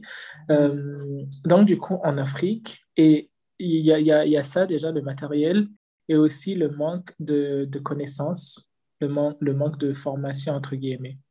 Ce qui fait qu'on est encore un peu en arrière. Mais moi, personnellement, quand je suis en train d'apprendre, il y a plusieurs choses. Bon, après, peut-être que je me dis que vu que j'étais à zéro, tout ce que j'ai appris, ça ne, ça ne, ça n'a fait que m'aider au fait. Tu vois? Hmm. Donc, du coup, moi, quand je suis en train d'apprendre comment faire le tailleur, comment le tailleur et comment, euh, parce que le, le tissu a une vie, comme tu le disais. Le Ouais. tissu a une vie, le tissu a une tenue, et même quand tu couds, quand tu repasses, il y a des, tu, tu préformes au fait. C'est comme de la sculpture d'une certaine manière. Et ça, de voir quand je vois par exemple les tailleurs. Le tailleur, c'est, euh, je, je n'aimais pas tant que ça le tailleur, mais maintenant que j'ai appris comment on fait le tailleur, j'a- j'adore. J'aime le tailleur parce que c'est vraiment précieux. Il y a des, euh, tu dois préformer pour que fait déjà la tête de manche, tu vois la, forme de la manche même pour qu'il puisse avoir un bon tombé. Donc tout ça, je me dis, ah, ça c'est intéressant. La fois où je vais retourner, par exemple, en Afrique, où je vais, si j'ai l'opportunité de pouvoir transmettre mes, connaissances, tout ça, en fait, je, vais, pouvoir transmettre tout ça. Parce que le tissu même, par exemple, euh, un tailleur, apparemment, la raison pour laquelle il, il- euh, il les appelle des maîtres tailleurs, c'est qu'en fait, ils prenaient les tissus, ils faisaient des dés avec leur euh, assis. euh, ils- en fait, ils posaient, ils posaient le tissu sur leurs genoux. Et c'est pour ça qu'ils qu'ils appellent ça des tailleurs, parce qu'il y avait des, euh, le genou, le genou vu, bon, je sais pas là si tu le vois, vu qu'on est en Zoom, vu comment il est un peu circulaire, Ouais. le fait de poser le tailleur sur le tissu, en fait, tu préformes le tissu et tu donnes une forme au tissu. Et donc, ça, c'est, on ne pense pas à ça, mais c'est important dans la, dans la vie du vêtement, en fait. Et il y a même des points de picot. Et bon, et bon là, là, je vais commencer à parler euh, technique, c'est ce qui, ce qui n'est peut-être pas... Vas-y, vas-y. Les personnes ne vont même pas comprendre, mais il y a même des points de picot. Je me disais, mais ça, ça prend trop de temps. Pourquoi on fait ça? Pourquoi on ne pourrait pas faire? Ils me disent, ah non. Le problème, c'est que ça peut paraître beau quand tu achètes ça, mais est-ce que dans 10 ans, ton tailleur aura toujours la même tenue? Donc, il y a plein de choses qu'on fait derrière, avant, à même à l'intérieur même du vêtement, que les personnes ne vont pas voir, mais que ça aura une importance dans la vie du, du tailleur, par exemple. Là, je parle du tailleur parce que Ouais, c'est- vraiment beaucoup de travail. Donc, quand on n'a pas ça et quand on ne connaît pas ça, c'est normal au fait que tu chercheras toujours une, euh, un bon tombé de ton vêtement et tu ne l'auras jamais parce que tu ne connais pas en fait ce qui se fait à l'intérieur et à l'extérieur avant, avant en fait que tu puisses euh, fermer ton, mettre dans le packaging et l'envoyer. Donc, du coup, oui, ça c'est important, le fait même de le savoir parce qu'il n'y a aucune vidéo sur Internet, par exemple, qui va te le dire. Ok, d'accord. Ok. Ouais. Ah bah ça c'est bon ça. Ah bah c'est pour ça que les vrais produits, euh, j'ai eu un client à l'hôtel une fois qui m'a dit euh, qu'il avait un très très beau manteau, un manteau d'hiver et tout, et je me suis dit franchement il est classe hein. Il me fait euh, ah oui c'est un, c'est un Burberry. Je dis ah ok c'est cool. Il me fait non je lui dis pas ça pour euh, pour me la péter et tout. Je suis pas du tout, mais il est vraiment beau. Vraiment il était magnifique. Il me dit c'est un Ouais. vintage, ça fait 20 ans que je l'ai. J'ai regardé, j'ai bugué, j'ai dit arrête. J'ai dit arrête. Il est Ouais, comme mais neuf, en sachant qu'il y a des hivers toutes les années, les amis. Ouais, ouais, j'étais là, j'ai fait quoi? Il fait 20 ans, je l'ai. Il fait voilà, c'est ça la qualité. Ouais, il n'y a pas de hasard en vrai. Il n'y a pas Oh, de hasard. Il y a pas- il y a, il y a- il y a un très, très grand travail. C'est que le vrai tailleur, même euh, par exemple, si tu vois chez les vrais tailleurs, les vêtements qu'on achète, les manteaux ou même les vestes, ce sont des semi-tailleurs. Parce que le vrai tailleur, il coûte minimum 6 000 euros. Voilà. Le vrai tailleur, 6 000 euros, c'est même, je pense que le- c'est un peu un semi-tailleur. Parce que le travail qu'il y a derrière, c'est un truc de fou. Mais là, tu es en train de parler des produits euh, faits sur mesure, quoi. Genre, Non, même pas. Non, pas vraiment. C'est juste, c'est juste le travail du tissu. Là, je parle que le travail du tissu, pas les mesures. C'est juste le travail du tissu. Bon, il y a, y a les choses qu'on appelle entoilage. Bon, là, je, je suis en train d'entrer dans les, dans les détails. Peut-être que les gens vont skipper ça, mais vraiment, il y a un très, très grand travail. C'est impressionnant. C'est impressionnant quand, quand tu le vois. Et, mais du coup, en fait, quand tu vois ça, je dis, OK, maintenant, je comprends pourquoi. hmm, Quand tu vois quelqu'un qui porte du Dior et quelqu'un qui porte du H&M, tu vois déjà que c'est pas la même chose. C'est parce que Ok. derrière, il y a tout un travail. ok. Mais d'ailleurs, c'est qui qui fait les tailleurs chez Dior? C'est Kim Jones. Jones, qui a- Kim Kim Jones, Jones, ouais.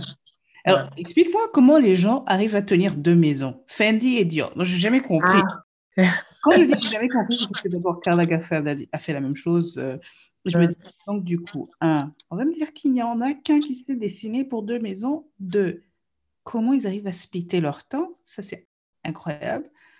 Et trois, donner la place aux jeunes, les gars. C'est pour ça que je te disais. Oui, ouais.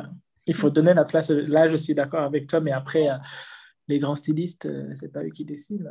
Non, c'est sûr, ça c'est sûr.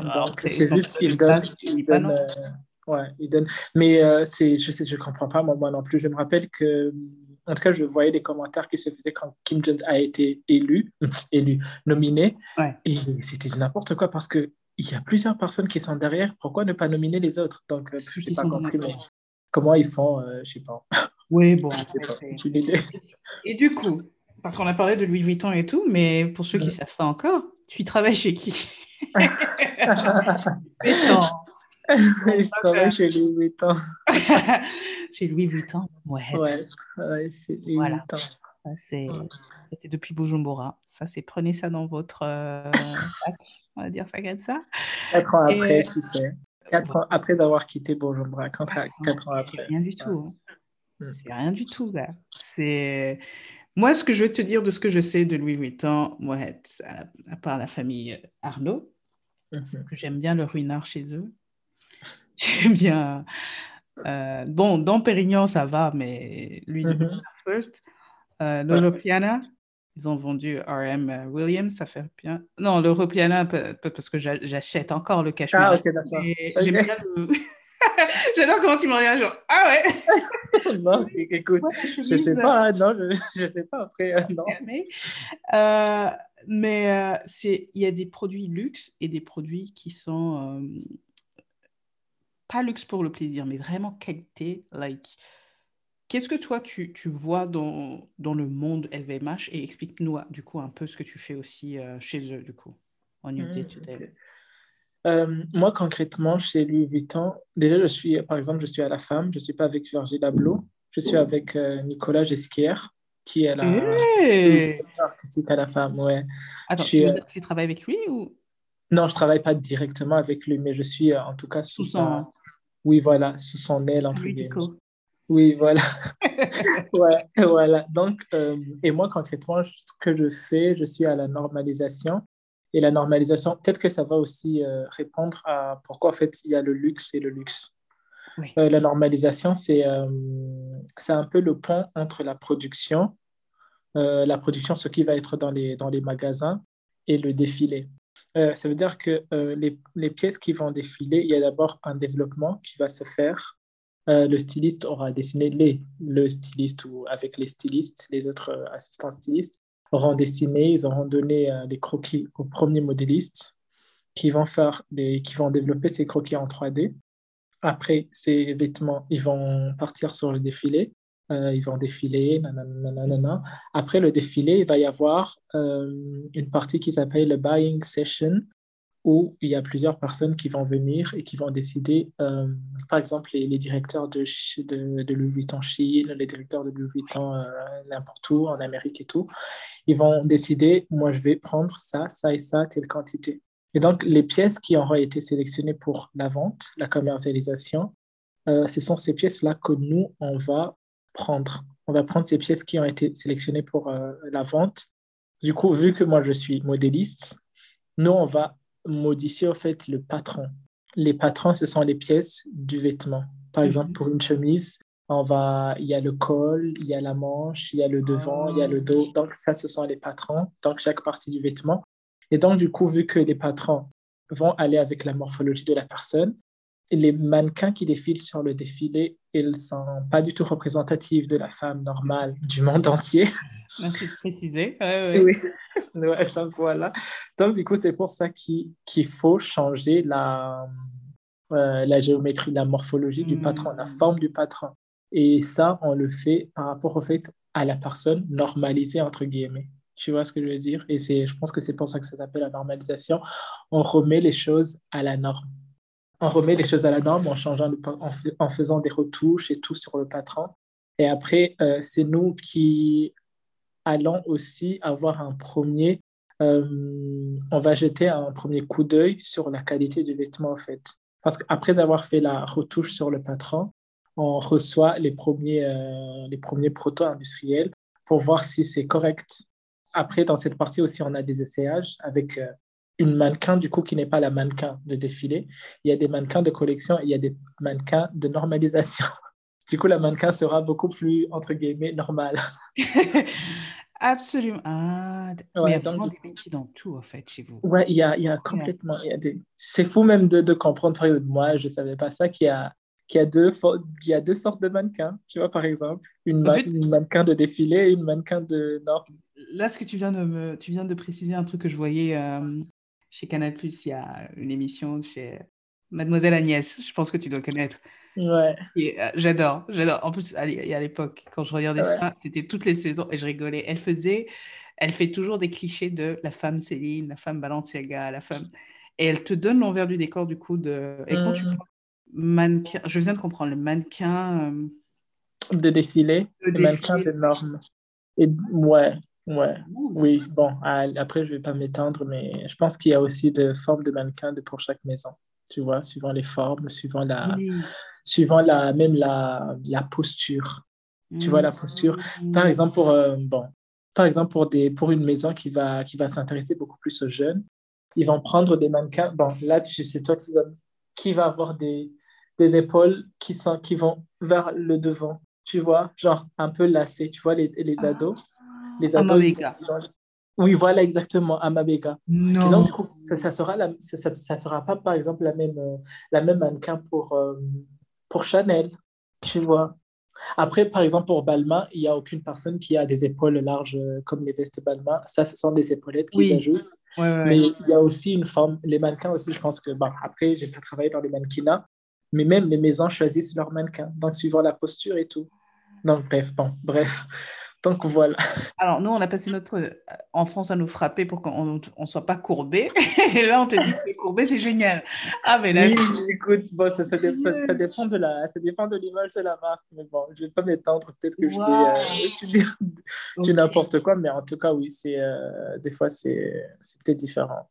Pour finir sur ce que tu fais maintenant et sur, je pense, tes plans d'avenir, tu vois, qu'est-ce, mm. que, tu, qu'est-ce que tu vois faire parce que tu m'as dit la dernière fois que tu as, tu as ton business.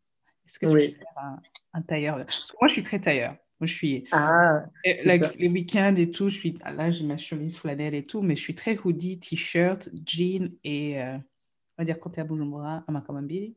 Mmh.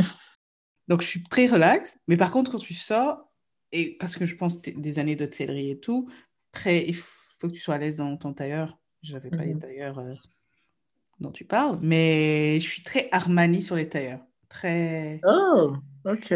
Tu vois? Pas de fioriture, hein, pas de oh. Très, très classe, très. C'est pour ça que je veux que Phoebe Philo revienne et que j'ai les moyens d'acheter ses vêtements. Ah, Il faut que ça ait du sens. Par exemple, moi, je serais beaucoup plus Schiaparelli. Schiaparelli, je sais, oh, oui. J'adore Schiaparelli. T'es vraiment un créatif, toi. Vraiment un Et, et, et Coco, par exemple, il y a Chanel, elle va te dire, quand tu vas sortir, regarde-toi regarde dans le miroir et enlève un accessoire. Moi, ça va être beaucoup plus le contraire. Quand je fais un vêtement, je le regarde dans le, dans le miroir et je regarde ce que je peux rajouter. Au... je veux, je veux les détails. J'aime les détails. Non. J'aime les détails, j'aime les poches, j'aime le, je sais pas, j'aime le mouvement, j'aime la. Je, je sais, j'aime par exemple, si je sais pas du tout Chanel. Chanel, euh, je, ouais, trouve je vois boring. Ouais. Tu vois Puis est boring, puis est, euh, je sais pas, bon, bref. Mais en même temps, boring, quand tu vois la genèse de Chanel et le côté, euh, pourquoi je te disais Armani? Parce que quand j'ai vu l'histoire de, de, Chanel, c'est ce côté mm. rébellion, ce côté, je vais, je m'asseoir sur un cheval comme un mec, donc je vais mettre à pantalon. Ouais. Mm. Toutes ces histoires. Mais c'est vrai que peut-être après des années, il n'y a plus de cette innovation. Qu'est-ce que tu as créé le plus? Des vêtements qui viennent sur Mars ou qui vont, tu vas t'installer sur Mars? Qui, moi, tu veux dire? Non, non, je parle plutôt de la maison Chanel, du coup. Mmh, mmh, mmh, tout en n'étant pas super à l'aise avec la personne Chanel, peut-être, euh, ce qu'elle peut vivre, mais euh, de voir peut-être l'innovation, la, créativité qu'il y avait à l'époque, ce côté de je peux me débarrasser. Ah oui, oui. Tu vois ce que je veux dire? Mais c'est pour ça que je te c'est une question que je poserai même à Virgile le jour où je le vois. Je lui dis, Virgile, qu'est-ce que tu es en train de créer qui doit m'épater? Tu, vois ce que je veux dire? Parce qu'à un moment, je pense qu'on a atteint un niveau où, dans le monde occidental, on a tout fait, enfin presque tout fait. Il n'y a plus de temps, il n'y a plus d'espace d'innovation. Tu dois aller euh, quelque part dans un village amérindien pour dire Ah, c'est génial. Non, ça, ça existait déjà, c'est juste que tu viens de découvrir. Et je pense qu'il y a cet espace en Afrique ou dans le, je ne vais pas dire dans les troisième pays de tiers-monde, non, c'est pas ça, mais à l'extérieur du monde occidental, il y a cet espace pour la créativité, cet espace. Nimvutano. Nimvutano, je ne sais même pas comment l'exprimer, mais euh, quelqu'un qui ferait un show sur les Nimvutano en changeant les tissus. Toi qui parlais de tissus, à Bujumbura, ça sera toujours les mêmes tissus. Je pense au Rwanda, à quelques tribus euh, à Donc c'est toujours la même chose où tu te dis, est-ce qu'on peut pas un peu, petit peu chambouler ça? Et, Chanel pour moi été ça. Ce qui apparaît, c'est vrai que quand tu vois l'histoire euh, aussi du groupe, c'est là où tu te rends compte que tu vraiment. Pour ceux qui ne savent pas, allez voir. Mais en tout cas, ils ont un nouveau creative director, designer. Yeah. ça pourrait être. Mon gars, ouais, c'est vrai ce que tu dis. C'est que après, mon gars, c'est euh, c'est aussi euh, par rapport à la société, tu vois. L'époque de Chanel, la femme était enfermée. Il y avait les crinolines, les tailles étaient très serrées. Donc, du coup, il y avait cette envie de libération. Il y avait cette envie de libération. La femme voulait aller travailler, la femme voulait aller se baigner. Donc, du coup, c'est vrai qu'il a. Et même, par exemple, quand, quand, même, quand on étudiait l'histoire de la mode, c'est que, par exemple, il a, il a fait descendre la taille. par exemple, quand tu regardes les, robes, euh, les robes des années 20, Hario Kono, la couture, il est très, très basse.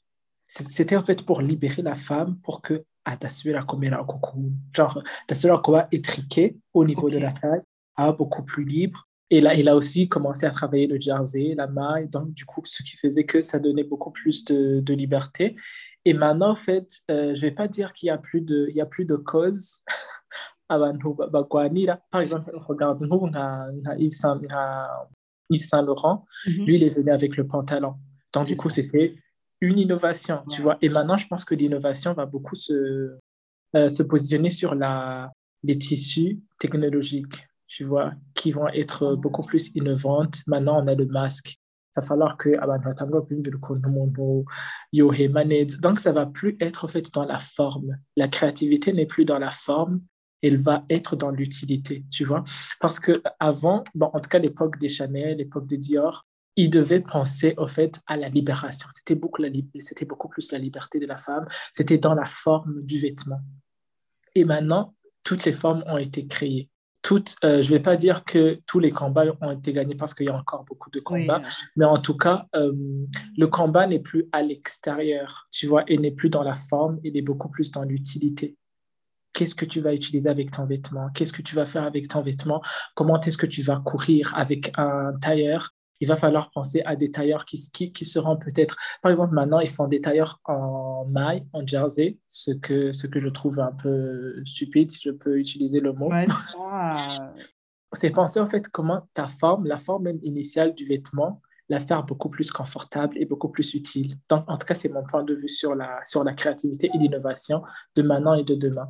En tout cas, je ne pense pas qu'elle est plus dans la forme alors que les Chanel avaient l'opportunité au fait de changer la forme parce que la, les femmes étaient étriquées, il y avait des, euh, des robes qui, qui, prenaient des, des, millimètres et des millimètres. Et maintenant, avec la sustainability, avec, la, avec tout ce qui est la the mass production, il faut produire moins. Tant qu'on n'a plus l'opportunité de produire des robes qui, sont, qui prennent 5 hmm. mètres pour marcher, donc voilà, ouais, donc voilà c'est un peu mon point de vue. C'est pour ça que après nyine urumva um, par exemple igituma les créateurs ikibazo nuko ils ont plus un mot à dire parce qu'ils doivent respecter la personne qui a été avant elle. Même si, par exemple, Virgil Abloh, Virgil Abloh euh, Louis Vuitton n'était pas pour le vêtement. Bon, en tout cas, c'était pas centré sur le vêtement, c'était beaucoup plus les mâles. Euh, mon gars, par exemple, si, si on va, les créateurs qui vont prendre, qui ont pris euh, Chanel, ils vont beaucoup plus essayer de faire de la reproduction ou de l'inspiration et donc il ne crée pas en vrai. Il n'y a pas de, il a pas de l'innovation, c'est de l'inspiration de ce que la personne qui a créé la maison a fait. Moi, honnêtement, j'ai fini par arrêter d'acheter les, les, les, Vogue parce que, pas parce que c'était pas. J'ai arrêté quand il, y a, quand il y a eu la bataille là, entre les dames en haut à Paris. Mais j'ai mhm. arrêté parce qu'à un moment, je me disais, mais si tu les as tous les mois et que tu as fait trois saisons, c'est-à-dire trois hivers, trois étés, trois à, la fin de la journée, c'est la même chose. Donc, excuse-moi, à, mon niveau, donc 2010, j'ai fait, mais en fait, pourquoi je les rachète? Parce que je les ai gardés hein, pour la plupart. Donc, mm. je peux reprendre un bouquin et dire, OK, la chaussure, que ce soit un Manolo, que ce soit un Christian Louboutin, le style va rester le même parce que déjà, mm. le, style est un... Mais sinon, dans la créativité, il n'y a, plus, a plus rien qui me challenge. Et c'est pour ça que quand, malheureusement, je reviens toujours sur Virgil, mais Virgil, quand il me faisait des, chaussures et qu'il met euh, des quotes et qu'il me met R, moi, ça me donne envie de pleurer. Quoi. Je dis, donc c'est ça? Il est smiling. Il est vraiment cringe. Cringe.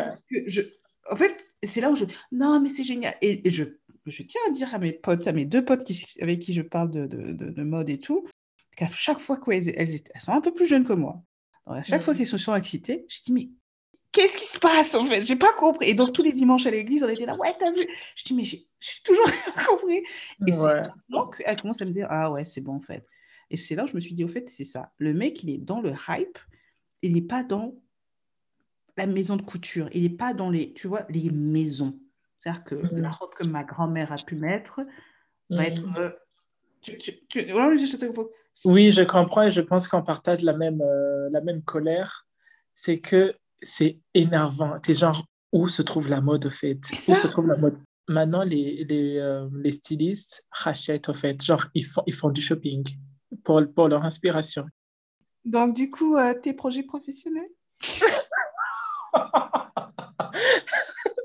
Euh, alors, mes, mes, projets professionnels, c'est que maintenant, en fait, j'ai commencé à faire un peu ma marque.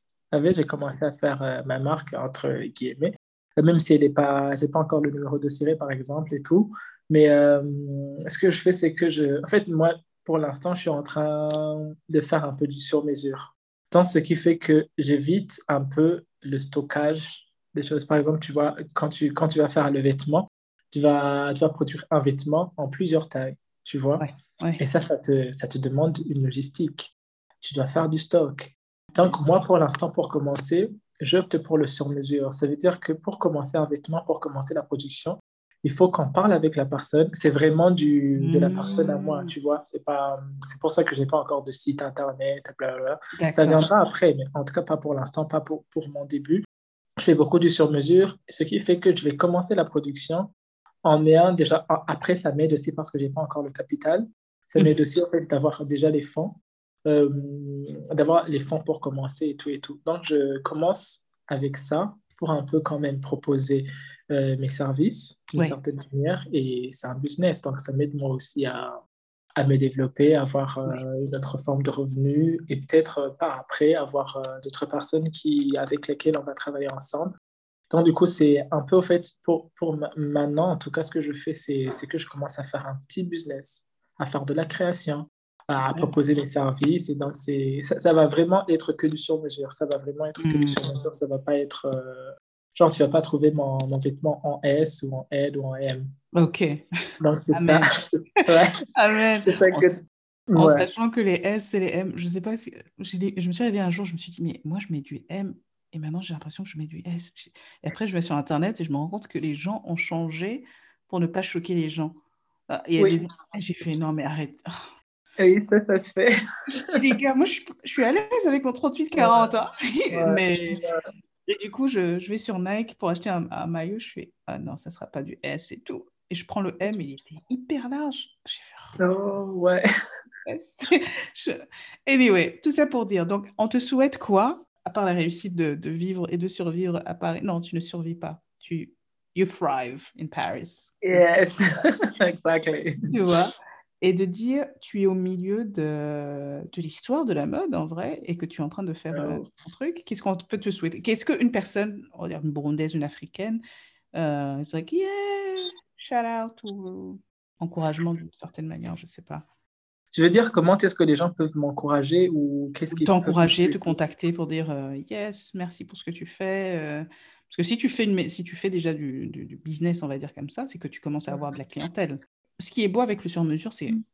c'est bête, mais c'est du sur-mesure, c'est unique, tu vois. et euh, donc le jour où tu me fais par exemple mon, mon tailleur euh, sur mesure, tu commences à te faire connaître. Mais qu'est-ce que nous derrière en se disant ah le mec il est encore en train de grandir et en train en train d'apprendre, comment on peut t'encourager? Si ça a du sens. Ah, euh, ouais, je vais, ouais, je vais essayer de, de répondre. C'est que déjà acheter, me contacter et demander d'acheter. Là, pour l'instant, je cherche, euh, je cherche vraiment des, des partenaires un, un, tout petit peu sérieux parce que je me rends compte que je ne suis pas très business. Bon, mais bon, après ça, ça peut, ça peut s'apprendre. Mais euh, je suis beaucoup plus artistique. Quand je pense à un vêtement, ah, oui, oui. vraiment, je veux le côté créa et le reste, en fait, la commercialisation et tout, et tout, et tout. Je suis pas, en tout cas, pour l'instant, je ne suis pas encore fort. Ouais. Donc, c'est vrai que pour l'instant, je ne suis pas en recherche active, mais en tout cas, j'aimerais bien avoir des partenaires, tu vois, pour, euh, pour pouvoir peut-être, euh, s'ils sont du même, euh, dans le même vibe que moi, -hmm. et voir peut-être ce qu'on qu pourrait faire. Et c'est surtout acheter, en vrai. C'est surtout acheter ah, ouais. petit à petit. Je pense que ça va, ça va se construire. Ça va okay. se construire. Écoute, moi, si tu m'acceptes, je mets des sous dedans, hein, parce que déjà, si tu me parles de ce qui arrive à Paris, like, ok, si tu es déjà dans un autre monde.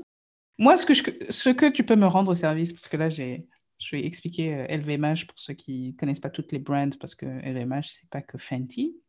Mm -hmm. A... Est-ce que tu peux m'envoyer, ça c'est personnel, est-ce que tu peux m'envoyer un château d'Ikem, un château cheval blanc, donc du vin? Voilà. Moi, je te dis ce que j'aime bien euh, dans les marques. Euh, Ruinard, ça je prends. Berluti, yes. Oh. Bah, yeah. J'ai vu là, le magasin Berluti euh, à Paname. Ça, je pense qu'il est à côté du, du magasin Montclair. Et euh, j'ai trouvé les deux magasins hyper dark à l'intérieur, genre euh, très peu de lumière et tout. J'ai fait, mais laissez-moi profiter. Des... je ne voyais même pas les produits. Il faut entrer pour profiter et avoir les moyens. De...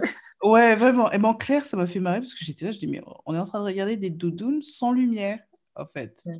Hyper, hyper tamisé. J'ai fait, bon, chacun son kiff. Ouais. Euh, Céline, avec ou sans accent Ça fait rien. Je prends du Céline aussi. Mm -hmm. Deus Ex Machina, I didn't know that. Oui, les bagages euh, Rimova. Ouais. Euh, si, si, je suis bien. C'est un, un, cadeau tout ça ou tu Oui, non, mais je te dis, en fait, dès que tu verras des produits passer devant ton bureau, tu vois ouais. une bouteille de vin, euh, tu fais Ah, ça c'est pour Alex. Si tu veux, entre guillemets, on a des ventes privées. On a accès aux ventes privées. On va parler après le ouais. Hate is gonna hate. Yeah. Mais en tout cas, non, vous avez une panoplie de, de produits ouais. qui, qui, franchement, qui donnent envie. Et pour ceux qui ne connaissent pas les écoles aussi, c'est, tu vois, les personnes qui peuvent se dire, ah, j'ai envie d'étudier, faire un peu comme toi, peut-être pas dans le tissu, peut-être pas dans ça, mais aussi qui peuvent te contacter, te poser des questions, parce que comme tu as su euh, te, te, renseigner sur la personne, mais sans vraiment comprendre ce que c'était, maintenant, tu as plus une, une meilleure vision, une meilleure connaissance d'autres écoles qui ne sont pas la Central, euh, Central St. Martin's. Et, mais par contre, il y a d'autres, euh, d'autres trucs. Donc, euh, mmh. merci beaucoup. Merci pour ton temps. Et euh, surtout, merci. Non, j'ai envie de dire, dans cinq ans, tu es là. Tu es posé. You're yes. thriving. Qui est-ce que tu veux habiller, par exemple? À part moi en premier et ta mère. Ah. Mais, part, en vrai client, à part les gens de ta famille. Tu veux dire les, les artistes? Les artistes, les, les femmes. Les grands artistes. Je sais pas. Ouais. Je pense que j'aimerais bien habiller Oh, Lupita Nyong'o. Ah, ok. J'aime bien sa dégaine. listening to this, I'm going to translate this in English. Yeah. J'aime bien sa dégaine. Ouais, j'aimerais okay. bien Lupita Nyong'o. Ouais. Allez, d'accord. J'aime bien comment elle se tient. Ouais, bon, bref, ça c'est. Mais euh, oui, j'aimerais bien habiller euh, Lupita Nyong'o. Ah, oui, c'est drôle ouais. comment tu dis la, la, prestance, la posture et tout. Oui, je, je sais pas, j'adore, j'adore comment elle se tient et c'est. Ouais. Parce que c'est bon, c'est euh, euh, un kiff aussi en fait de voir quand ton vêtement est porté, de voir en fait que la personne éprouve du plaisir en portant ce vêtement. Ah, Elle donne un autre plaisir en fait quand tu regardes, tu te dis waouh. En ah, fait, ouais. la personne peut donner vie à ton idée, à ton vêtement. Et donc, du coup, ça change tout. Nice. Ouais. Du coup, merci beaucoup. On te souhaite. Avec plaisir la meilleure euh, année 2021 que tu puisses avoir et de profiter de Paris et de profiter de tes connexions aussi parce que ça c'est un autre mmh. sujet mais comme tu as dit tes professeurs t'ont porté donc il y a un réseau aussi que tu es en train de te créer et que tu en crées pour toi et pour les autres. Mmh. et voilà donc un, un, une bonne journée à toi. Merci beaucoup Alex. C'est un très très grand plaisir de parler avec toi. Salut, ciao